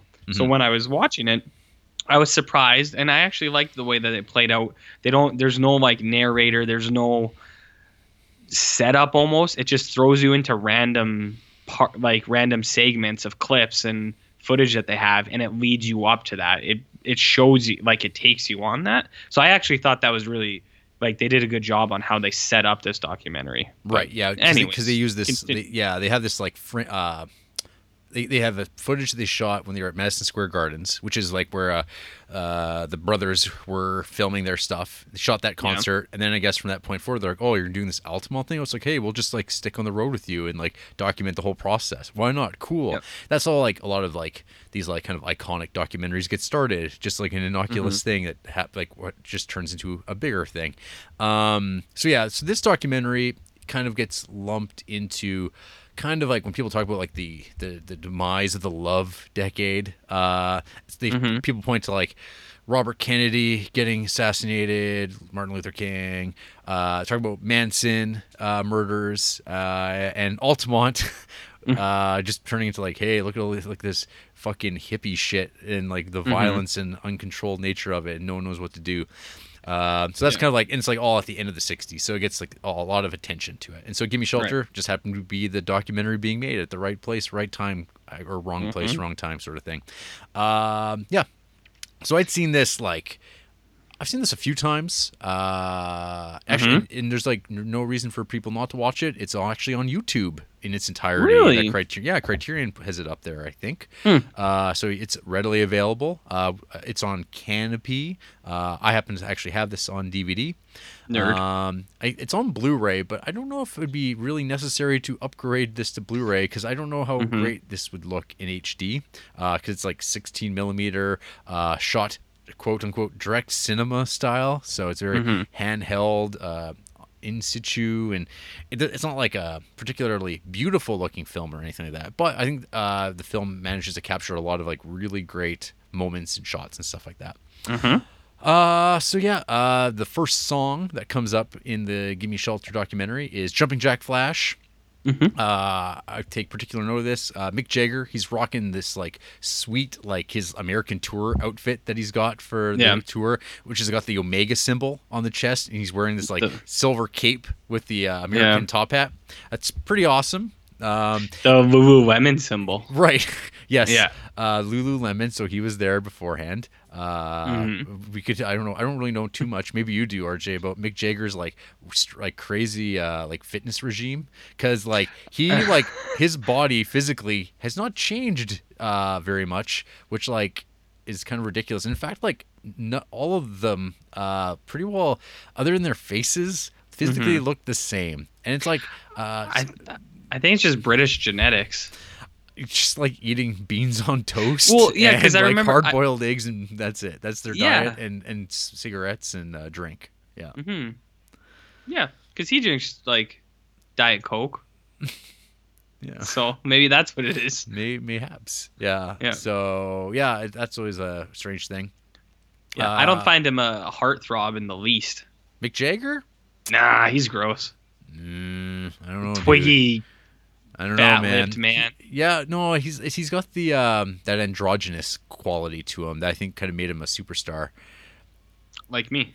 Like unlike you. You What? you are quite unandrogynous. I'm pretty femme yeah, burly beardo here. Um, on the inside, Jarrett.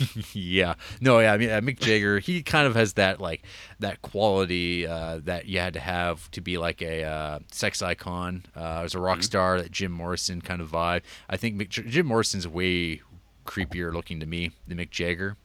Jim Uh, Morrison's creepy looking to you? Jim Morrison, yeah. Well, it's like I mean to me, it's like I'd say like there's a reason why uh, Mick Jagger and David Bowie got together, if you know what I mean.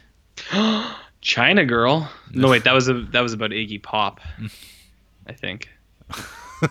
Speaking of another guy who's like got like ridiculous physique to this day, Iggy Pop. Iggy Pop. Yeah, Yeah, That- I don't that know man, what's that man is beef, beef jerky. Ooh. Yeah. Rip me off a piece. Uh, yeah. So the film, just like as I was kind of talking about, uh, just Yeah. them documenting the whole process leading up to the Altamont Fremont concert. Uh, and in between, there's like footage of the Stones watching the footage of the documentary uh, as it's being played out in front of them, the way it's going to come out in sequence, which is an interesting thing because I don't I can't think of very many documentaries that has, have been made that have followed this idea of having your subject be a part of the editing process and have that then incorporated into the film. Um, I'm sure it's been done before, uh, probably as a direct result of being influenced by Gimme Shelter, but I guess there's got to be a reason for it, and we can debate whether or not it's effective or not or how it's used here. Uh, there's like the, the the ridiculous size of the uh, book that comes with this DVD. It is like thick. It's got like I think this thing's got four or five essays, uh, which I did not read a single one of, um, just because. Good. I, I managed to read take enough notes. I think watching this, my own You thought- did. my own thoughts. Um, Hmm. Well, the bit that uh, made a note about is like the uh, radio interview listening. Uh, Mm-hmm. So like one of the other faces that you see a lot of in this that uh, it seemed like the the filmmakers were attracted to was uh, Charlie Watts. Yeah, Um, they yeah. linger on him so much. Yeah, they, they do, and it's like I didn't I didn't really think about it because it seems like because like if, when people talk about the Rolling Stones, it's Mick Jagger and Keith Richards, Mm-hmm. like that's who gets primarily talked about. But I mean, Charlie Watts has been there the entire time, uh, Mm-hmm. all along the way. Um, so you get a lot of like his reactions to stuff, um, where it's like I, I think I don't know why they wouldn't have as many shots of Keith Richards. Maybe he just like because he always has like he has a pretty great smile and smirk, and he seems like nothing seems to really phase him all that much. Um, whereas like Charlie Watts definitely seems to be a more introspective, thoughtful person of like the group, which is just like purely projecting, I guess, just based on uh, how they depict him in this. He's just he's the drummer. He seems to be a bit more resigned or whatnot. Uh, not a lot of uh, Bill Wyman at all, really. Um, 'cause don't- actually, because Nobody cares about him. Oh man, that that song he has in uh, Phenomena, Argento's movie, man, that song is awesome. The Valley, great. I didn't song. know he had a song in there, but every song on that in that fucking movie is Yeah, dope. his is the non-metal track. Hmm. Uh, I love the zoom in on the "Gimme Shelter" title card, which is like on the Yeah. uh, the was it the Stein on the screen. on the Steenbeck, I think is what it's called, or is that piano? Um, it's like yeah, it's a cool zoom on. I'm like, that's a really Mm-hmm. nice touch. And yeah, uh, direct cinema. So yeah, this. I'm trying to think. What has there been anything like this so far in the collection that I'm just like forgetting? I mean, the closest precedent to this would be Spinal Tap, Mm-hmm. uh, which like I mean we're, we were watching that like 10 years after this had come out already, and this idea Yeah. like in Spinal Tap is the send up of I guess this type of story like concert film documenting a uh, rock band and like Right. the, the stupid shit that musicians say, but we're actually we're getting like the uh, the self reflexive moments of like Mick Jagger. Like a year Miss- later, yeah. watching him saying dumb shit, and he's just like, "Fuck!" Like he's like, "Oh my god, Yeah, I'm an rubbish. a- what an yeah rubbish, uh, what it's like what a, what an asshole I am." Mm-hmm. uh, which is interesting because like uh, we we watched we watched another documentary uh, that kind of uh, is like old old grandpa Mick, and you see how much these men have grown up, uh, and they're just polished professionals now instead of Yeah. like kids who got like the most ridiculous break ever and Mhm. got to do whatever the fuck they wanted to do, um, and managed to actually survive and, and become well. Most of them survived. Some of them did not. Uh, That's how that goes. But yeah, that's fine. how she goes. Um, yeah, so there's like a lot of this is Mick Jagger is the subject of the camera, uh, Mm-hmm. and like a lot of the performance uh, is just like Mick Jagger singing And Mm-hmm. yeah, I think you were kind of commenting about the sound of the musical performances. Yes. Um, and like, yeah, I mean, like, there's like, I'm not sure how much effort was put into like capturing the live performances and like making it Yeah. sound like, because so, most of us only only have experienced the Stones in studio form, uh, in Mm-hmm. CD, and I always had this like uh, this conversation with a friend of mine who is a or was a musician, and they were like, I, I would always have a thing. I'm like, I prefer like studio versions to live versions because uh, I don't know. There's something about the quality. Is like, well, I mean, you, you know if a band's really good if they're bet if they're good live. If they're not good live, then they're not a good band. Which I'm, al- I've Yep. always thought about that.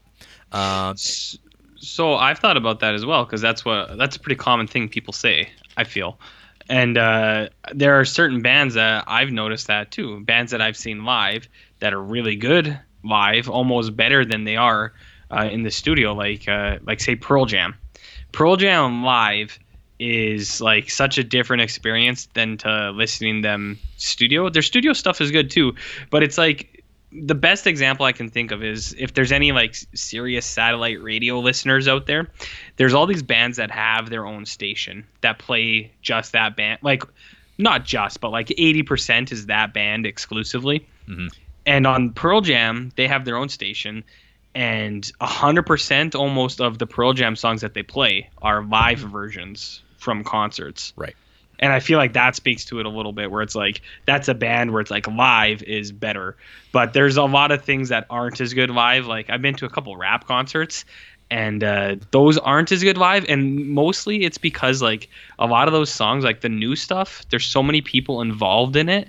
Like uh, so many collaborating artists that a lot of the time they can't sing that person's part and they're not just gonna like put put like audio track in their concert. So like I remember I was at a concert once and this guy only sang half of every song he ever he had because he couldn't actually do the other parts and it was just like this sucks.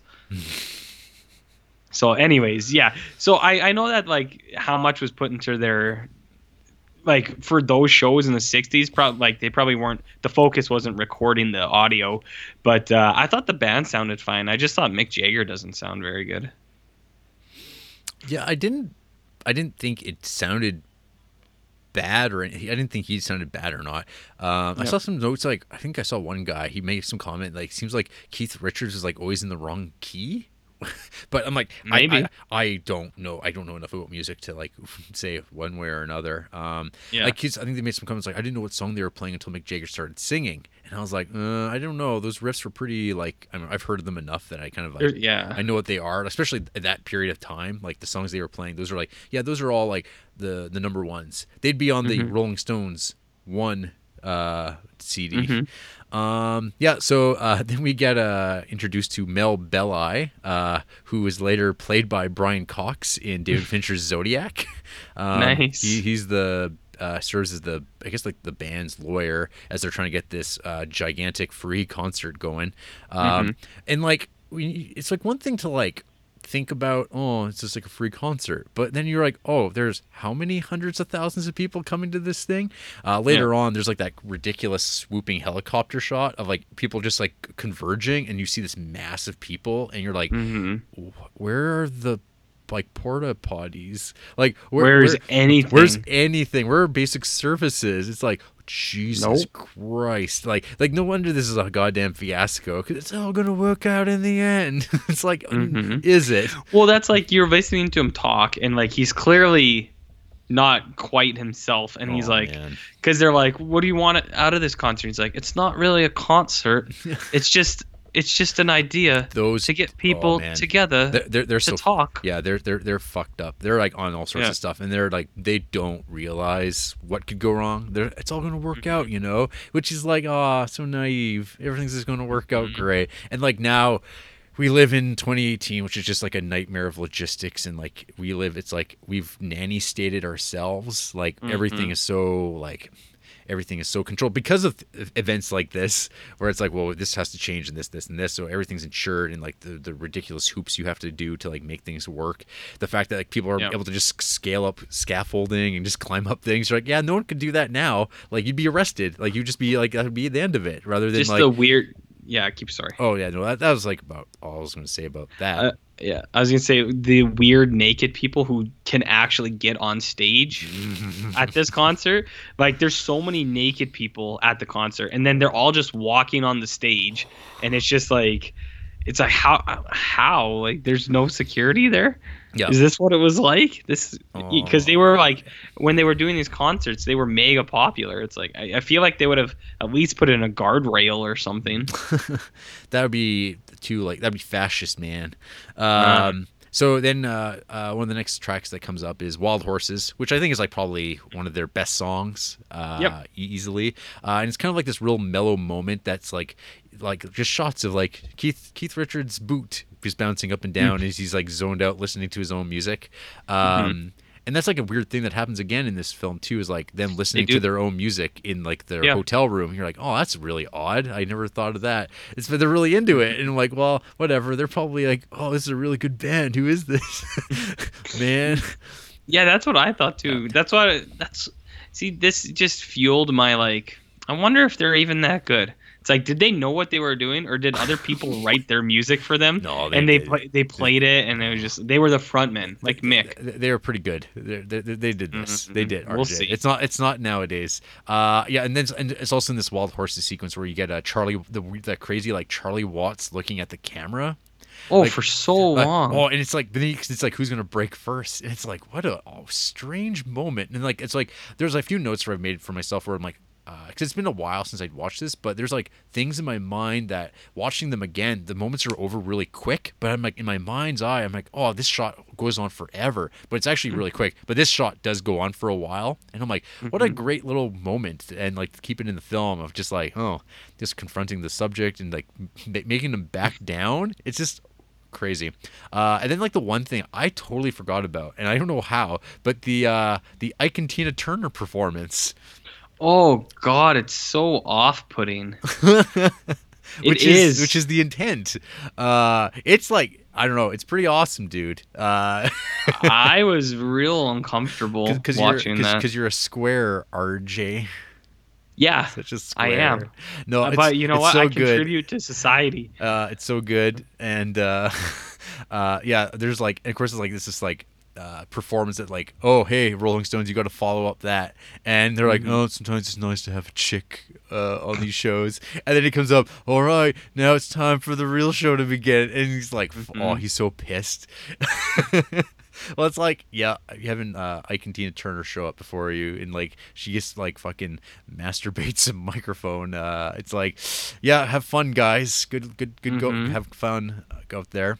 Uh, and then they perform Honky Tonk Women, and this is like where we get like the first kind of taste of craziness of like people just running in, like On the people, stage. Yeah, like over, and it kept keeps happening because uh, a madness sets in sometimes in these scenarios where one person sees another person do it, and then they get this into their idea.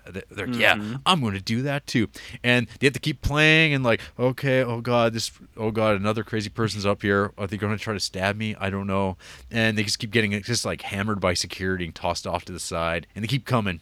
So that's that's good. Um, and then yeah, we get to Altamont finally. Uh, we get the big the, the big helicopter shot, uh, pre drone footage. hmm So it looks way better than goddamn drone footage. I thought you loved drones. No, that's like the one thing that like with when it comes to like Twin Peaks: The Return is I think that stuff's gonna age real bad. Um, but I think Yeah. he made it look as good as like it's got all those great shots of the Pacific Northwest trees and the fog. That looks really good. So, but uh, I think this whole era of like drone uh, documentaries of drone footage in it is just gonna look so. Uh, we're all gonna laugh at it and like Like few- Sicario Uh, with the drone video game night vision stuff. Oh stuff. man, I don't even remember that. Uh, anyway, Good. so uh, the Rolling Stones they land in uh, Altamont, and Mick Jagger gets punched in the face within seconds hmm by some guy, and you're like, oh, good. This is going good. Yeah. And then uh, then the band goes into a trailer that's very small, and they just hang out there for hours and are like Mm-hmm. just getting like fucked up beyond belief. Like who knows the smell of that thing, the fucking Mm. substances. Oh, you can only imagine like what, what the hell is going on in that little trailer. I can. Uh, I've been with you. oh yeah, in my uh, Yeah. in my uh, smoke house. Your horde. Yeah. Um, So, uh, first note here, my first reference to uh, George Romero's Dead trilogy. Uh, even before the concert starts, this feels like that footage in Dawn of the Dead with all the hillbillies hanging out killing zombies. We're, we're just like you're just hanging out, and there's just people doing shit. They're like wearing crazy. They're something. they're naked. Sometimes they're just dressed all nuttily and just like this whole range of people. Like people who are like there to listen to music and have a good time with their family. Uh, and then there's like just a bunch of like dropouts and kids. And then you get like the real far out people who are living the lifestyle. Like it looks like they're fresh off the commune all just colliding and then you get like the hells angels who like i'm trying to like put my finger on how i feel about them in this i'll get to that maybe a little later on but Yeah. um, yeah, and then the, we get our like I don't know if they were the actual opening act of the show, but the Flying Burrito Brothers, uh, like got to be like one of the least essential acts of all time. Uh, they get to play their like one song that you've heard of. That's great. Um, and then my note here is moshing sucks. Um, so yeah, I don't know, RJ. I haven't I haven't got to that note, but we could talk about it now. Hey, how live concerts and stuff like that. I don't have very many experiences going to like live music. Like I've gone to like other than like going to the bar and seeing like a random act. I've seen like tons of that stuff, which I don't even Sure. count. But like actually seeing major like label produced artists, I can Uh-huh. count on like one hand who I've seen. Um, Yeah. it's pretty high. Like, it's like I have to like be really interested in seeing them. Um, probably on the lower scale of that, I've seen Jonathan Richman at a bar, uh, and that was like people be really being into Jonathan Richman, so it was pretty low key. But like when I saw the Pixies uh, in Edmonton, that was like kind of annoying to a certain degree because people are just like deciding I want to thrash, I want to fucking start moshing, and I want to crowd surf, and that shit fucking I hate it. You you know what? So I've I actually have been to many Yes. musical events. Mhm. You name it, I've been there, dog. Uh, How, how, I was, have how, was found. Nick, how was Nick Cave? I never saw Nick Cave. Well, you, I named it and you didn't. I have though. Name dropper. That best best live show I've ever been to. Hmm. Interesting if true. But uh, I was gonna say, so I have been to many outdoor festivals, big time concerts, little pubs, whatever. Uh, when I was younger, I think it is probably what anyone would say when describing any of these situations. When you're younger, you're usually more into it. But when you're older, I think you either grow away from it or you stay like that forever.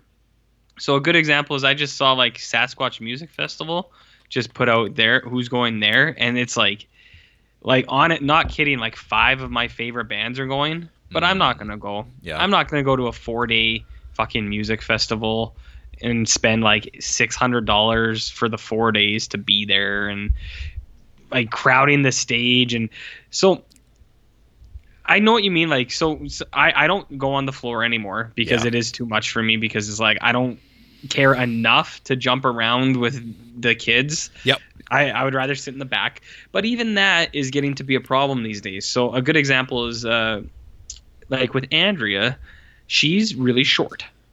And when we go to concerts, even when we're sitting in a back section, as soon as the concert starts, everyone stands. Yep. And then you obligatorily have to stand because it's like I can't sit because the people in front of me are standing. Yep. And you just have to do it. Yep. And it's a real fucking drag, man. Because even with her, when she stands, she usually still can't see, see over the person in front of her. So it's like a real bummer. It's like, why are we even here then? No. So there, I'm uh, I'm getting away from it. There are still bands that uh, if I had the chance, I would definitely go see. You know, but uh, um, I don't know. It, it'll it'll take it'll take a pretty big band or a, a favorite for me to actually make the time to make the effort to go see it because live shows are getting to be a real fucking hassle. And they're expensive. They're expensive. You know how much a beer was at uh, uh, the Iron Maiden concert? I it was like eleven bucks. Oh my god. Yeah. Uh, yeah, when I went to uh, that Slayer show uh, a couple years ago, uh, it was like I enjoyed that, but yeah, I was really glad I was not on the floor because it was just people moshing, and I'm like, fuck, Mm-hmm. it looks so annoying. And this like this mosher here and Give Me Shelter, holy fuck, this guy is just like I don't know, he's like on drugs on top of it all, or just doesn't give a shit and just kicking his legs and arms into people, and you're just like, dude. And uh, yes, sure enough, he he. Uh, it seems like the way from the editing goes, uh, the Hell's Angels uh, bust out the pull cues on him and on uh, some, Yeah. uh, some other folk. Well, what I was wondering was, well, I guess that there was like zero secure, zero uh, security, but I was like, where did they get the pool uh, pool cues from? exactly. There's It's no like, pool. did they where's bring the them with them? ta- where's the pool table? Yeah, I guess like I mean when people are really into pool, they actually do have their pool cues with them. Like they are collapsible. Like my my dad has a pool cue. Like so I mean like yeah. I guess But would these- you take it to a concert out in a field? well if, if you were a Hell's Angel, maybe you're like oh all right after this guys we're gonna go go back to the clubhouse.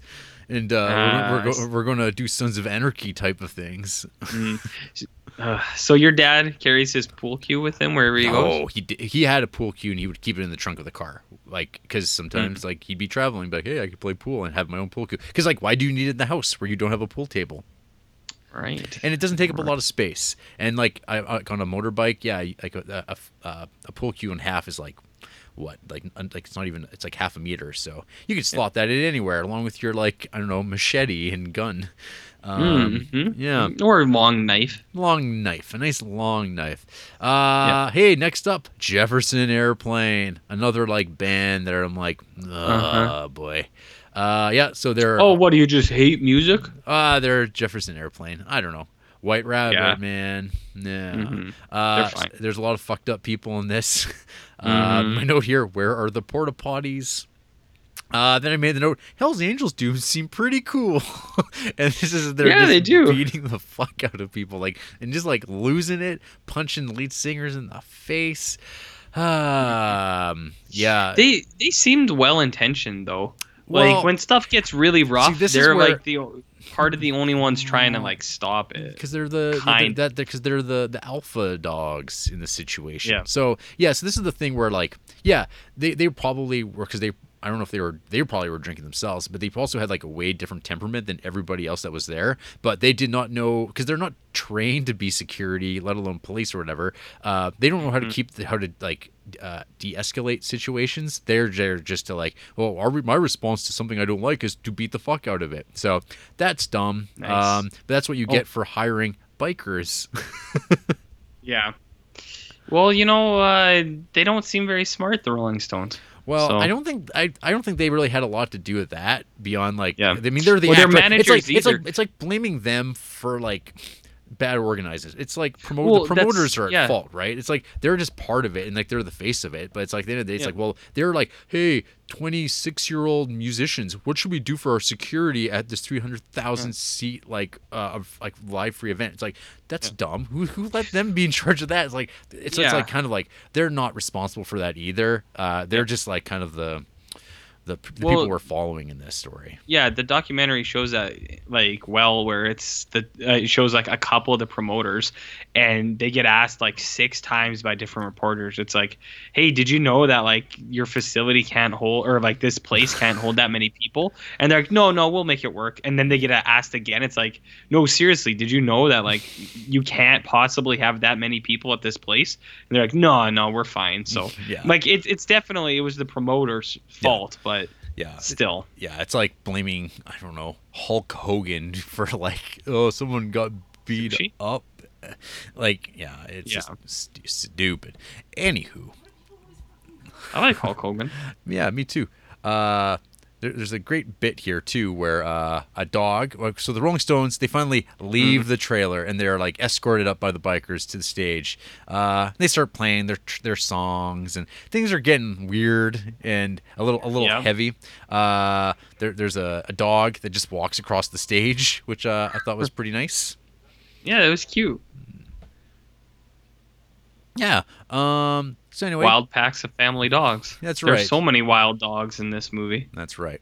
Uh, yeah. So yeah, there are many weird naked people in this, and I couldn't help but think Mhm. about Night of the Living Dead. Uh, Yeah. Where there's just like, oh yeah, there's like a naked person, and they're just like out of their minds. What are they? What they're coming toward the stage, and they're like climbing on top of people, and that just made me start getting into like mother territory of just anxiety. Yeah, I was really uncomfortable watching this. Yeah. All those gross, fucking dirty people naked crawling around Yeah. other people's bodies. Mm-hmm. Yeah. Not RJ times, that's for sure. The naked body is disgusting, Jarrett. Mm-hmm. Uh, and then yeah, we get this like other this great sequence. I think one of the better sequences in the documentary where uh, you get this scene where like it's a shot of Mick Jagger and he's looking out into the crowd and he sees Uh-huh. something. We don't know what he sees, but it's like obviously something fucked up. And then we, Mhm. there's like the people who've like are at the front of the stage and they're looking back and they're looking at Mick Jagger's face hmm and they're looking back and like you're getting this like registration of their like oh my god this is Mhm. really fucked up oh my Mm-hmm. god and then like but then like mick jagger starts singing again and they're like because it's sympathy for the devil i believe. Yeah. and like oh they're like oh yeah they're, they're, they're trying to smile. And like yeah haha, let's all pretend everything's fine. And then there's like the one fa- like shot of the woman her face is like crying. And you're just Yeah, like um, you're like yeah. oh my god. Um and yeah i think i don't know i don't know how i didn't leave a note here about it but then there's like wolfman guy.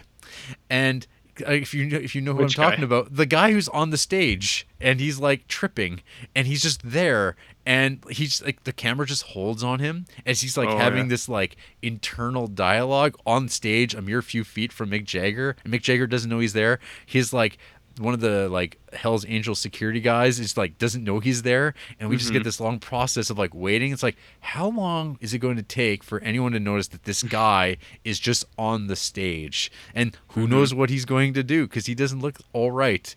Um, and so finally you get that delay of oh shit, get him off the stage, and he's gone. Mm-hmm. Uh, oh yeah, that was and that's during Under My Thumb. Um, that's why that I knew I had a note about him. And so yeah, Under My Thumb is the song that is of course being played when uh, Meredith Hunter is murdered, uh, or not Mm-hmm. murdered, killed in self-defense, uh, as would be later ruled Right. Mm-hmm. in a court of law, uh, as like he brought a gun and It looked uh, like it. He he sh- sure did. He he Mm-hmm. he definitely was guilty uh, of bringing a gun, and maybe maybe didn't need to get killed, but that's that's what happened. Yeah, he sure got stabbed in the head. Sure did. I'll tell you. I'll tell you that much. Yeah, that's that seems to have what exactly would have happened. It is kind of amazing that they got that on Yeah. film it's because it's like they're not even filming the crowd that much unless there was a different camera and they just cut that. But you see that dude get stabbed in the head mm-hmm. real hard. real hard. But uh, you also see him pull out a gun. So well, he brought he came he came back with that gun. yep. Yeah. Uh, yeah, and then uh, concert wraps up, and the Rolling Stones get the fuck out of Dodge. They're Yeah, like they are they are cl- like they are sitting on each other's laps and just like Mhm. flying away. Um, and this is followed by another uh, shot from a zombie horror movie of like the people like walking down, shambling around in the dark, uh, backlit from like the the, Yeah. the scaffold lighting, and it's just like, oh yeah, we just saw uh, an, an outbreak, uh, and they're just shambling now toward us in the darkness. Who are these people? Who knows? And uh, then the Rolling Stone, Mick Jagger's like, oh, all right, well that's it. We get that the iconic shot, the zoom in on Mick Jagger's face after watching the footage, and uh, we get played out with the title track of this movie, "Gimme Shelter." hmm Isn't it fun? Yeah. So hey, RJ. It- yeah. uh, so, uh, what did you think of "Gimme Shelter"? Um, I thought it was fine. Uh, like we were saying, I thought the way that they set up the documentary was really nice. Like, there's like I was saying, no narration or they don't like guide you through it or anything like that. They kind of just you learn the story by watching it, and I thought that was really good. And like when we're talking in the preamble about Almost Famous, I do really like seeing like bands on the road, kind of. But this isn't totally that kind of movie. It's Mhm. a little bit different.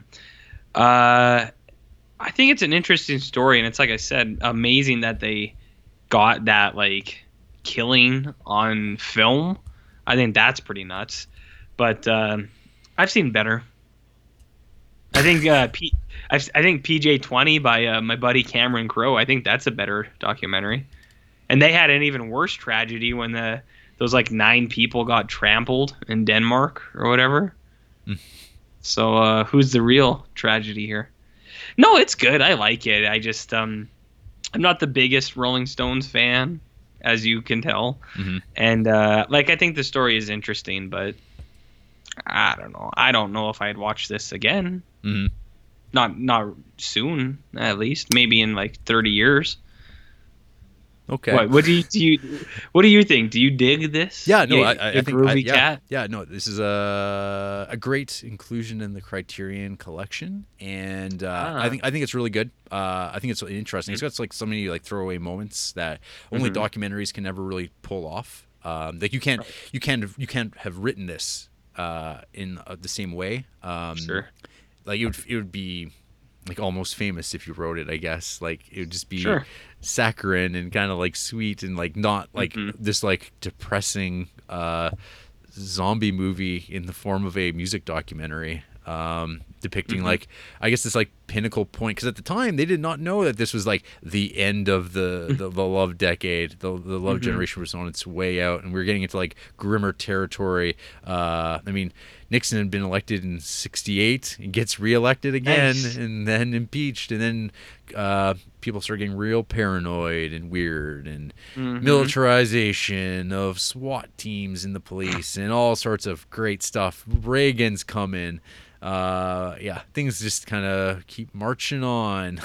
so it's um, this is like that last little gasp of like, oh, look at these sweet, look at these little hippies who like it's like glossed over. It's like, yeah, it's kind of like I could see people not really being into this lifestyle. This lifestyle is not for everybody. Um, like No, it's not for RJs. no, get a job, you bums. no, get a job. Work for your dad. Eh, it's a job. It pays. That's all that matters, baby. Yeah. Uh, so anyway, uh, we also both watched a documentary about the Rolling Stones, RJ's favorite band, uh, and that's Uh-huh. Shine a Light, uh, directed by Martin Scorsese. This came out, god damn, almost like 2000. no, it's Some? te- 2009, 2008, uh, like 10 years ago. Yeah. So I'd never seen this. Um, I had when I read about this, I was kind of like, oh, I like the Rolling Stones, all right. Um, Mm-hmm. I like Martin Scorsese, but in combining the two of them, it's like, well, that sounds like a great recipe. But Sure. at the same time, I'm like, this is a concert, like a straight up just video concert type of deal, right? And so Mm-hmm. my interest in this was always like pretty low. But I figured, hey, since we're watching "Give Me Shelter," the like iconic Yep. uh, Rolling Stones documentary, I guess. Might as well watch Shine a Light because I wasn't going to go look go out of my way to find the other documentary, Cocksucker Blues. Um, Gross. yeah. Uh, so anyway, watch Shine a Light, directed by Martin Scorsese. My 1st note about this is the Rolling Stones are old. Um, this isn't anything new or revolutionary. Uh, they are still playing and active and making music. I think they actually just had a new album come out in the last year, so that's crazy. Um, but yeah, like as any great band goes on in time, their music becomes less and less essential.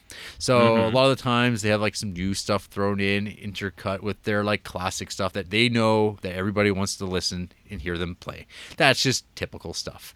Um, so I mean, okay, one thing I'll note ma- made a note about here was just like the whole like the most interesting part of this documentary for me was like the first 10 15 minutes which is like all the organizational stuff of getting this concert together with martin scorsese doing the planning and like the rolling stones figuring out like um like their track the way that the order that they'd play their music in uh just the weird like awkwardness of them like just standing around. But like it's just like so such a difference from like gimme shelter when they're like so young and disorganized and like just not like living the rock star life. And now they're like old da- grandpas who are like like oh this is how it works and this is what we have to do um and they're still like having to like write music and practice and stuff like that. And to me, I don't really know uh, nothing anything about music, uh, how it's made, but it seems like a real pain in the ass. And I marvel at how music is ever being made or how it happens. So I always find that process interesting because like when I hear music being constructed, and, like them like so- sounding out stuff and playing through things, I'm like I don't even understand what what's going on. Like I I understand a lot of things, I guess, when I see it from afar, but like music is one of those things where I'm like, uh, this seems all very floaty, and I don't really get the theory behind it, but it seems to work. And some some people are really good at it, and the vast majority of people are very average at best. Um, I don't know. Any thoughts?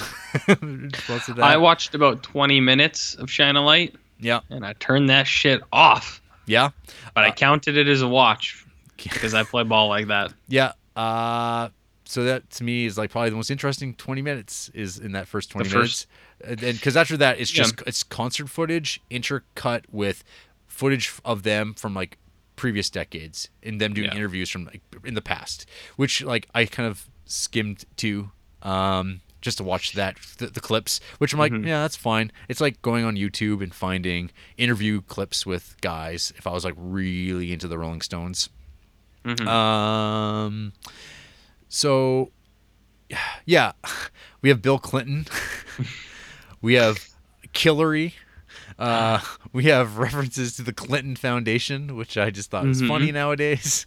Um, and there's like a comment, like because apparently Bill Clinton like was behind the organization of this like f- second night, final night of their tour uh, that they were doing at the time. This isn't like this isn't their last tour because they're still touring, but this is the last leg of this particular uh, tour they were on. Uh, and there's this bit where Bill Clinton said this is not the first time he's like like come out to open for the Stones because the Stones helped spread awareness of climate change in 2001. Uh, Mm. I'm like, ah, man, Cl- Clinton Foundation's climate change. It's like it's all still there, and this is like, yeah. Anyway, so Uh-huh. I, I made a note asking, is Mick Jagger still sexually fulfilled as he was in 1969? Um, Well, it depends who was with him, Bill or Hillary. yeah, I don't know these people. Yeah. Uh, yeah. So now we have like all the aging baby boomers all listening to the Mm-hmm. same music that they've listened to in the '60s, and I'm like, ah, yeah, this is uh what happens. Uh, Mm-hmm. Jumping Jack Flash uh, gets us started, just as in "Gimme Shelter." Uh, I do not like the sound of this version of Jumping Jack Flash at all. Uh-huh. Um, and then I wrote a note here. Hey RJ, what's the best live musical performance you've ever seen? Me? Yeah. Uh, best concert maybe like Pearl Jam, but best for me uh, was when I saw Modest Mouse. Okay. I, I guess because they're my fave, Yeah. and they played in a really small venue, which was neat. Yeah. So, anyways, Yeah, uh, I, I think I already said earlier. Yeah, Nick Cave and the Bad Seeds. When I saw them in Mhm. Edmonton, uh, it was a pretty awesome concert. Hey RJ, Mhm. what's the worst musical performance you've seen live? ooh, fuck. Uh, let me think about that for a second. You you say yours, and then I'll say Okay, mine. so I think, uh, like, I'm not, I'm not going to include like being seeing a bad act at a bar because Mhm. That's Yeah, that don't no- count. Nothing. no, we're Um, talking main yeah. headliners here. I think speaking for my uh, friend Lawrence and uh, Patreon Mm-hmm. of the show, uh, he'd probably say Meatloaf that he saw a few years ago, saying Oh. Yeah, it was I heard. real sad and bad. Uh, but Mm-hmm. I'd have to say, because I've seen very little, uh, seeing Bob Dylan live was uh, quite the You disappointment. I've heard a lot of people say that. Uh, the show he did here in Creepsville Yeah. sounded like he was old Mhm. and sad, and everyone just felt like he should go to bed. And it was just like, you shouldn't be out here, old man. He, I mean, you know, And it was just- God, God bless the guy. Yeah. uh, like he's still out there, old as fuck. But yeah, Mhm. it's just like the band all like seemed it was all very professional, but I was super underwhelmed considering like I hold Bob Dylan in a pretty high regard. Like at least again like in his like classic period. Uh, Sure. 60s through the 70s and stuff like that. Uh, Mhm. So like I, I was like, oh my god, Bob Dylan playing Creepsville, I have to go, and I did. And I was kind of Uh-huh. like, and it's one of those things that like I think most people would be like, oh yeah, those are really good, and then you're like, no, Buyer's remorse, or not remorse, it, but it wasn't. yeah. It wasn't very good. It's hard to say that, but you're like, well, you know, it time times they are a changing. Mhm. well, it's like you bought it, you have to rationalize it. exactly. So Uh, yeah. So what's your worst? I think there's probably a worse one than this, but this is the only one I can think of. Uh, when I was in Colorado for homecoming, we saw Academy Award winning band Three Six Mafia, who won for their song "Hard Out There for a Pimp" from uh, what was that? Hustle and Flow. Mm-hmm. we saw uh, they were uh, they did a show and that was the one i was talking about earlier is they have some songs but they can't sing any of their songs because it's other rappers. So they all sang about like 40 seconds of each one of their songs and then they would end by going yeah and then the music would just stop. And you'd be like wait a minute where's the rest of the song? And then it, they would start a new song, sing about 40 seconds, and then they'd go, yeah, and then they'd stop. And it was just like, what is going on? So that one was pretty bad. Okay. That one was pretty bad because, well, it's just because you couldn't hear. That's what I mean. Like, that was the problem with it. Is like, you can't even play a full song, can you? Yeah. And that's a Uh, bummer. Yeah. uh, so my note here. Uh, well, you know, to be honest, watching concert films for any band is like watching inferior versions of songs you've heard better played. And you can listen Hmm. to them anytime you want on iTunes. So being forced to watch a video of a performance where it's like you're not there live and it's like Hmm. it's very all fancily shot by Marty here, but it is yeah. I uh, I fast forward the fuck out of this Shine a Light. Um, I was like then I'd see like oh it's Jack White, oh it's Christina Aguilera, oh it's some other people I don't know who they are. I'd Oh, rather watch their concert than this one. no, I wouldn't watch any of them because it's a music. You wouldn't watch a Jack. Well, okay. no, I wouldn't. I no, I, I like I don't like concert films. Um, so I mean, like, Give Me Shelter is like jumps across that, I guess, because it's like it document. It's a document of like the moment as well that it's existing in. And there's like, I don't know how interesting it would be to like film a uh, direct cinema style uh, White Stripes like Jack White uh, concert or a fucking Christina Aguilera concert. Um, but yeah, I mean, I yeah, would. I've, no. I've seen a few of these live concert footage ones, little Pearl Jam, little Bowie, you know, the huge. Hmm. And if you if you like, I don't know, if you like the band enough, you can throw them on. What it's good for is like if you're hosting and you just throw it on in the background because it's playing, but. I don't unless you're real into the band, man. There's no reason to watch a Oh, concert. Oh, without a doubt. My uh, my dad, he still watches that fucking Eagles uh, concert DVD. The the fuck out of that. Your dad um, sounds old. Oh yeah, he, he's into the Eagles, man. Yeah. And uh, Fleetwood Mac. Nice. Who isn't into Fleetwood Mac? That's true. Um. So yeah.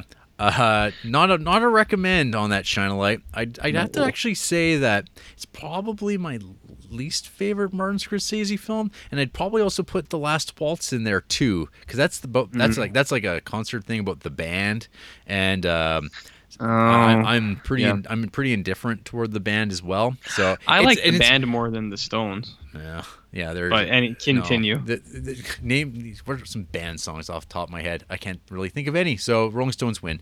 Um, I also watched uh, for the shits and giggles, uh, Uh-huh. "Sympathy for the Devil," aka One Plus One, directed by Jean-Luc Godard. Oh, Criterion So- alum. Uh, yes. Uh, so this came out in '68, and uh, I have no idea which cut I watched because apparently there's a producer's cut and a Godard cut, and Mhm. I don't know if it really would matter too much. Uh, so this is after Jean-Luc Godard got real political and shit. And really got into like Maoism and uh, like real red communist stuff, while like also making these like Godard films, but like I don't know. So the a good half half of this is just footage of him recording the Rolling Stones in studio, and it's like a real '60s style studio of them like figuring out "Sympathy for the Devil," their like iconic song, and uh, it's just them noodling noodling around, figuring out how this song's gonna work, and like settling finally on the samba sound of "Sympathy for the Devil." RJ, I don't think you would like "Sympathy for the Devil" very much. Uh, it is it is art house. Uh, Oh God. it, it's like I don't I don't even really like care for this period of Godard. Um, you'd have to be real into this to be get anything out of it. The footage of the Stones is good.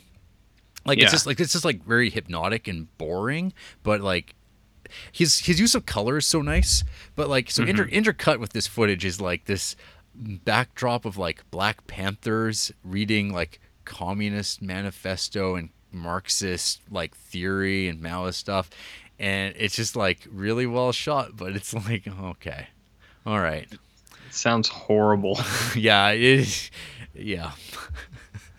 wow, Uh, I'm it- glad I didn't watch that fucking Oh thing. man, uh, I, I you know what though? I think it's way more interesting than Shine a Light, because I Yeah. I actually watched it in its entirety, and I did not with Shine a Light because it's like it's a concert film. concert. Who cares? It's like Yep. like I said. I mean, I I do like the Rolling Stones, but I'm, it's not like I'm going to die on the hill defending them or be like convincing you like you got to listen to this deep cut to be really convinced that this is like the greatest Yeah. band. I, I have like their like iconic albums, like, but I have a lot of like bands iconic albums. So I mean, like they're really they're good, but I don't listen to them all that often. They're Um, fine. yeah, they're like oh, they're they're good. They're they're a great act, but like I don't Yeah. have to be. They're not my favorite. That's like what I'll say. Like yeah, I, I acknowledge. Yeah, no, they're like they're cool and I get it, but yeah, I'm not gonna be talking about busting up my 40 licks and Ugh. talking about it endlessly and like I think their best period was the 80s actually. Yeah, I don't want to hang out with anyone who talks like, about that stuff. well, they're they're boomers. Your dad might be a real Rolling fan, Stone No. fan. No, No, he likes the Beach Boys though, there you go. Which uh, you know people don't give them enough credit. They were uh, Come on. they were a hip hip band, man. Brian Wilson was on to something. Come on, they don't get enough credit. They're they get plenty. Well, no, what I meant is Plenty. they have uh, misplaced credit. They're not all about surfer dude stuff. That's when they got real bad. It's when that's all they became. Because they, Well, yeah, but they didn't called- want to. They're called the Beach Boys. I guess that's that was their first mistake. It's because Brian Wilson's dad like put a stranglehold on the fucking uh, the band and then like hit him on the head a bunch, and then he was held hostage by a psychologist for like 20 years or whatever. All pilled up, Yeah, up. 400 pounds in his bed, just Anyway, good times. Good times. Uh, so, uh, who hates Gimme Shelter? Joseph Trushin does. He gave it half a star. I was made to watch this a couple of weeks ago, and now, after a lot of deliberation, like a juror, uh, apparently, uh, I can Yeah. confirm that this is the worst film I have ever seen. I No. hate, I hate this film. Wait, let's not call it film because that gives it some credibility about having a plot, story, or purpose. In fact, the only purpose it has is that it shows how sucky people are. The moral of Gimme Shelter is to say never do anything nice for anyone because they are just going to exploit it and be idiots. If I could imagine the worst place in history ever, it would be the concert shown in Gimme Shelter. The music sucks. The people in it suck. It makes you feel dirty and grimy watching it. It is an insult to all documentarians everywhere. This is excrement put on screen, and it makes me never want to listen to the Rolling Stones ever again. This piece of trash will make you lose faith in humanity. It sucks.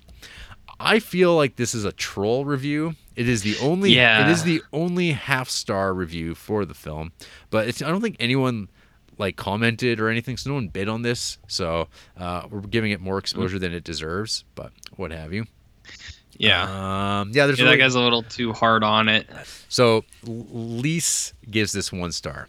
My rating should prove that I'm not a huge Stones fan, never have been, but I am a fan of film, and I know how to distinguish between decent filmmaking and something else. I just imagine this person writing this with like a decanter of wine as they're like swish, swishing it back and forth.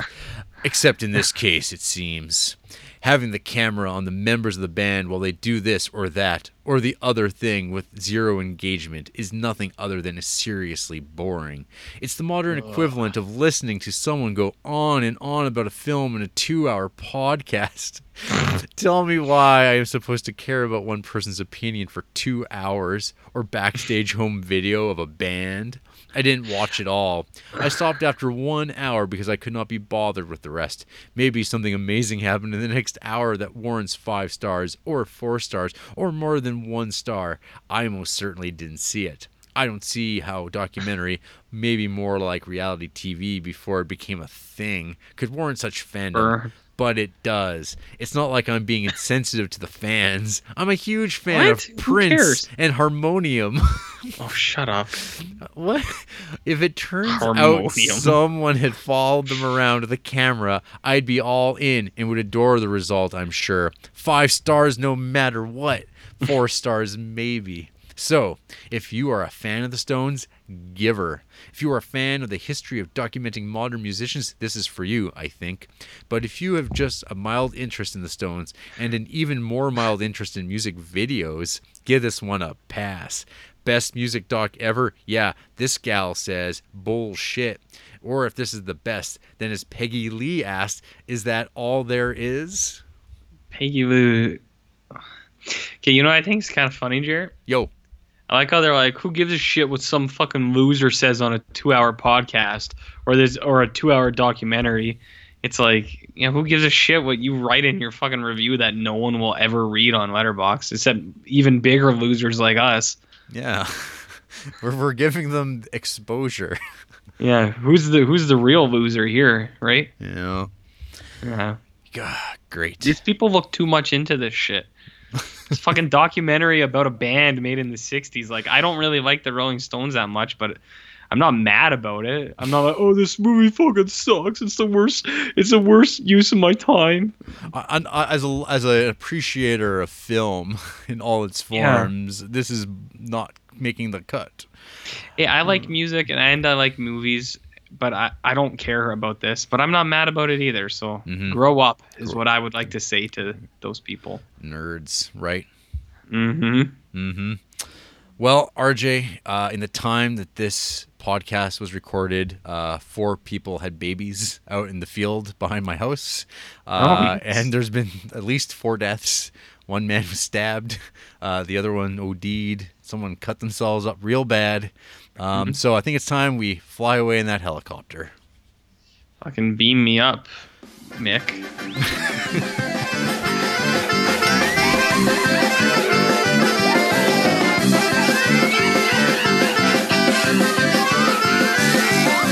If I could stick my hand in my heart, spill it all over the stage.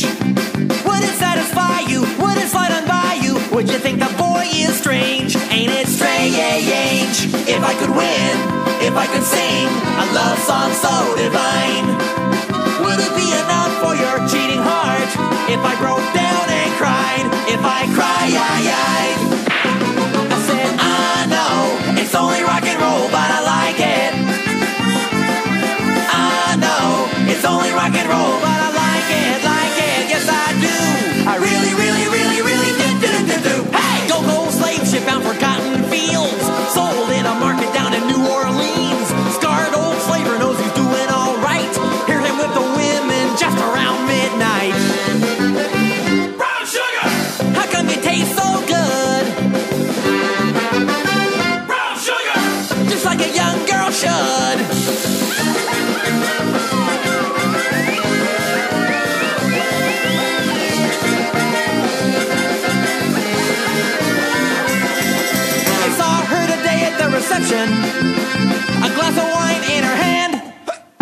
she would meet her connection.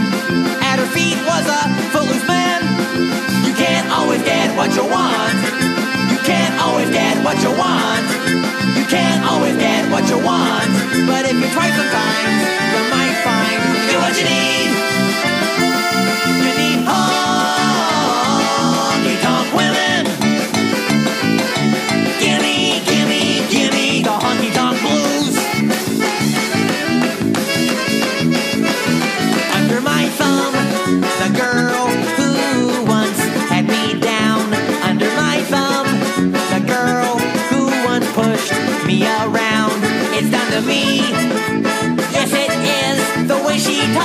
Talks she's spoken to. Down to me, the change has come. She's under my thumb. Uh, so RJ, uh, you want to borrow some of my Rolling Stone CDs? Yeah, I mean, if you want me to throw them in the river, I don't care. I don't dislike them. I just, who cares? Man, there's the one song. It was like I think it was off the 40 Licks uh, album. Uh, back in like two, the early 2000s. And it's like, don't stop, baby, don't stop. Yeah. That fuck, that song Hey. sucks. 40 licks, more like four dicks. Ooh, sick burn. Sick burn. Um, yeah, and then like even in this doc, like Mick Taylor's in it, and like he just like stopped playing with them, and he just went off into the sunset and didn't do anything interesting. And he like he does nothing in this documentary, which is fitting, I Nope. guess. And hey, uh, folks, you can always email us at criterioncreeps at gmail.com. Uh, you can tell us about like how great the Rolling Stones are or aren't. Um, we got a Facebook page Not. too, and we're on Instagram, and we're on Letterboxd. We got a Patreon page. Um, we're on SoundCloud, Stitcher, iTunes, Google Play, all that. And hey, more music coming our way next week. Spine number 100. Woo, that's a milestone, baby. Yeah, uh, episode 84, Spine Mhm. number 100, The Beastie Boys Video Anthology, which was released in 2000 and was probably the first Criterion I ever bought, or like really early on, because it was like cheap to get. And uh, I like those Beastie Boys music videos. I like Um, me them beastie boys. yeah. Well, uh, in, in a week, we're going to find out how RJ feels about the Beastie Boys, and uh, it'll be it'll be an interesting thing because there's no real movie to watch. Uh, it'll just be like watching music videos. So that Mhm. like should be easy, right? Right? I don't know. Uh, we're, we're gonna find out. It'll be interesting to talk about. Find a way to talk about it, and who knows? Maybe there'll even be a surprise for next episode. What? Good night, folks. Wait, what are you? What are you doing?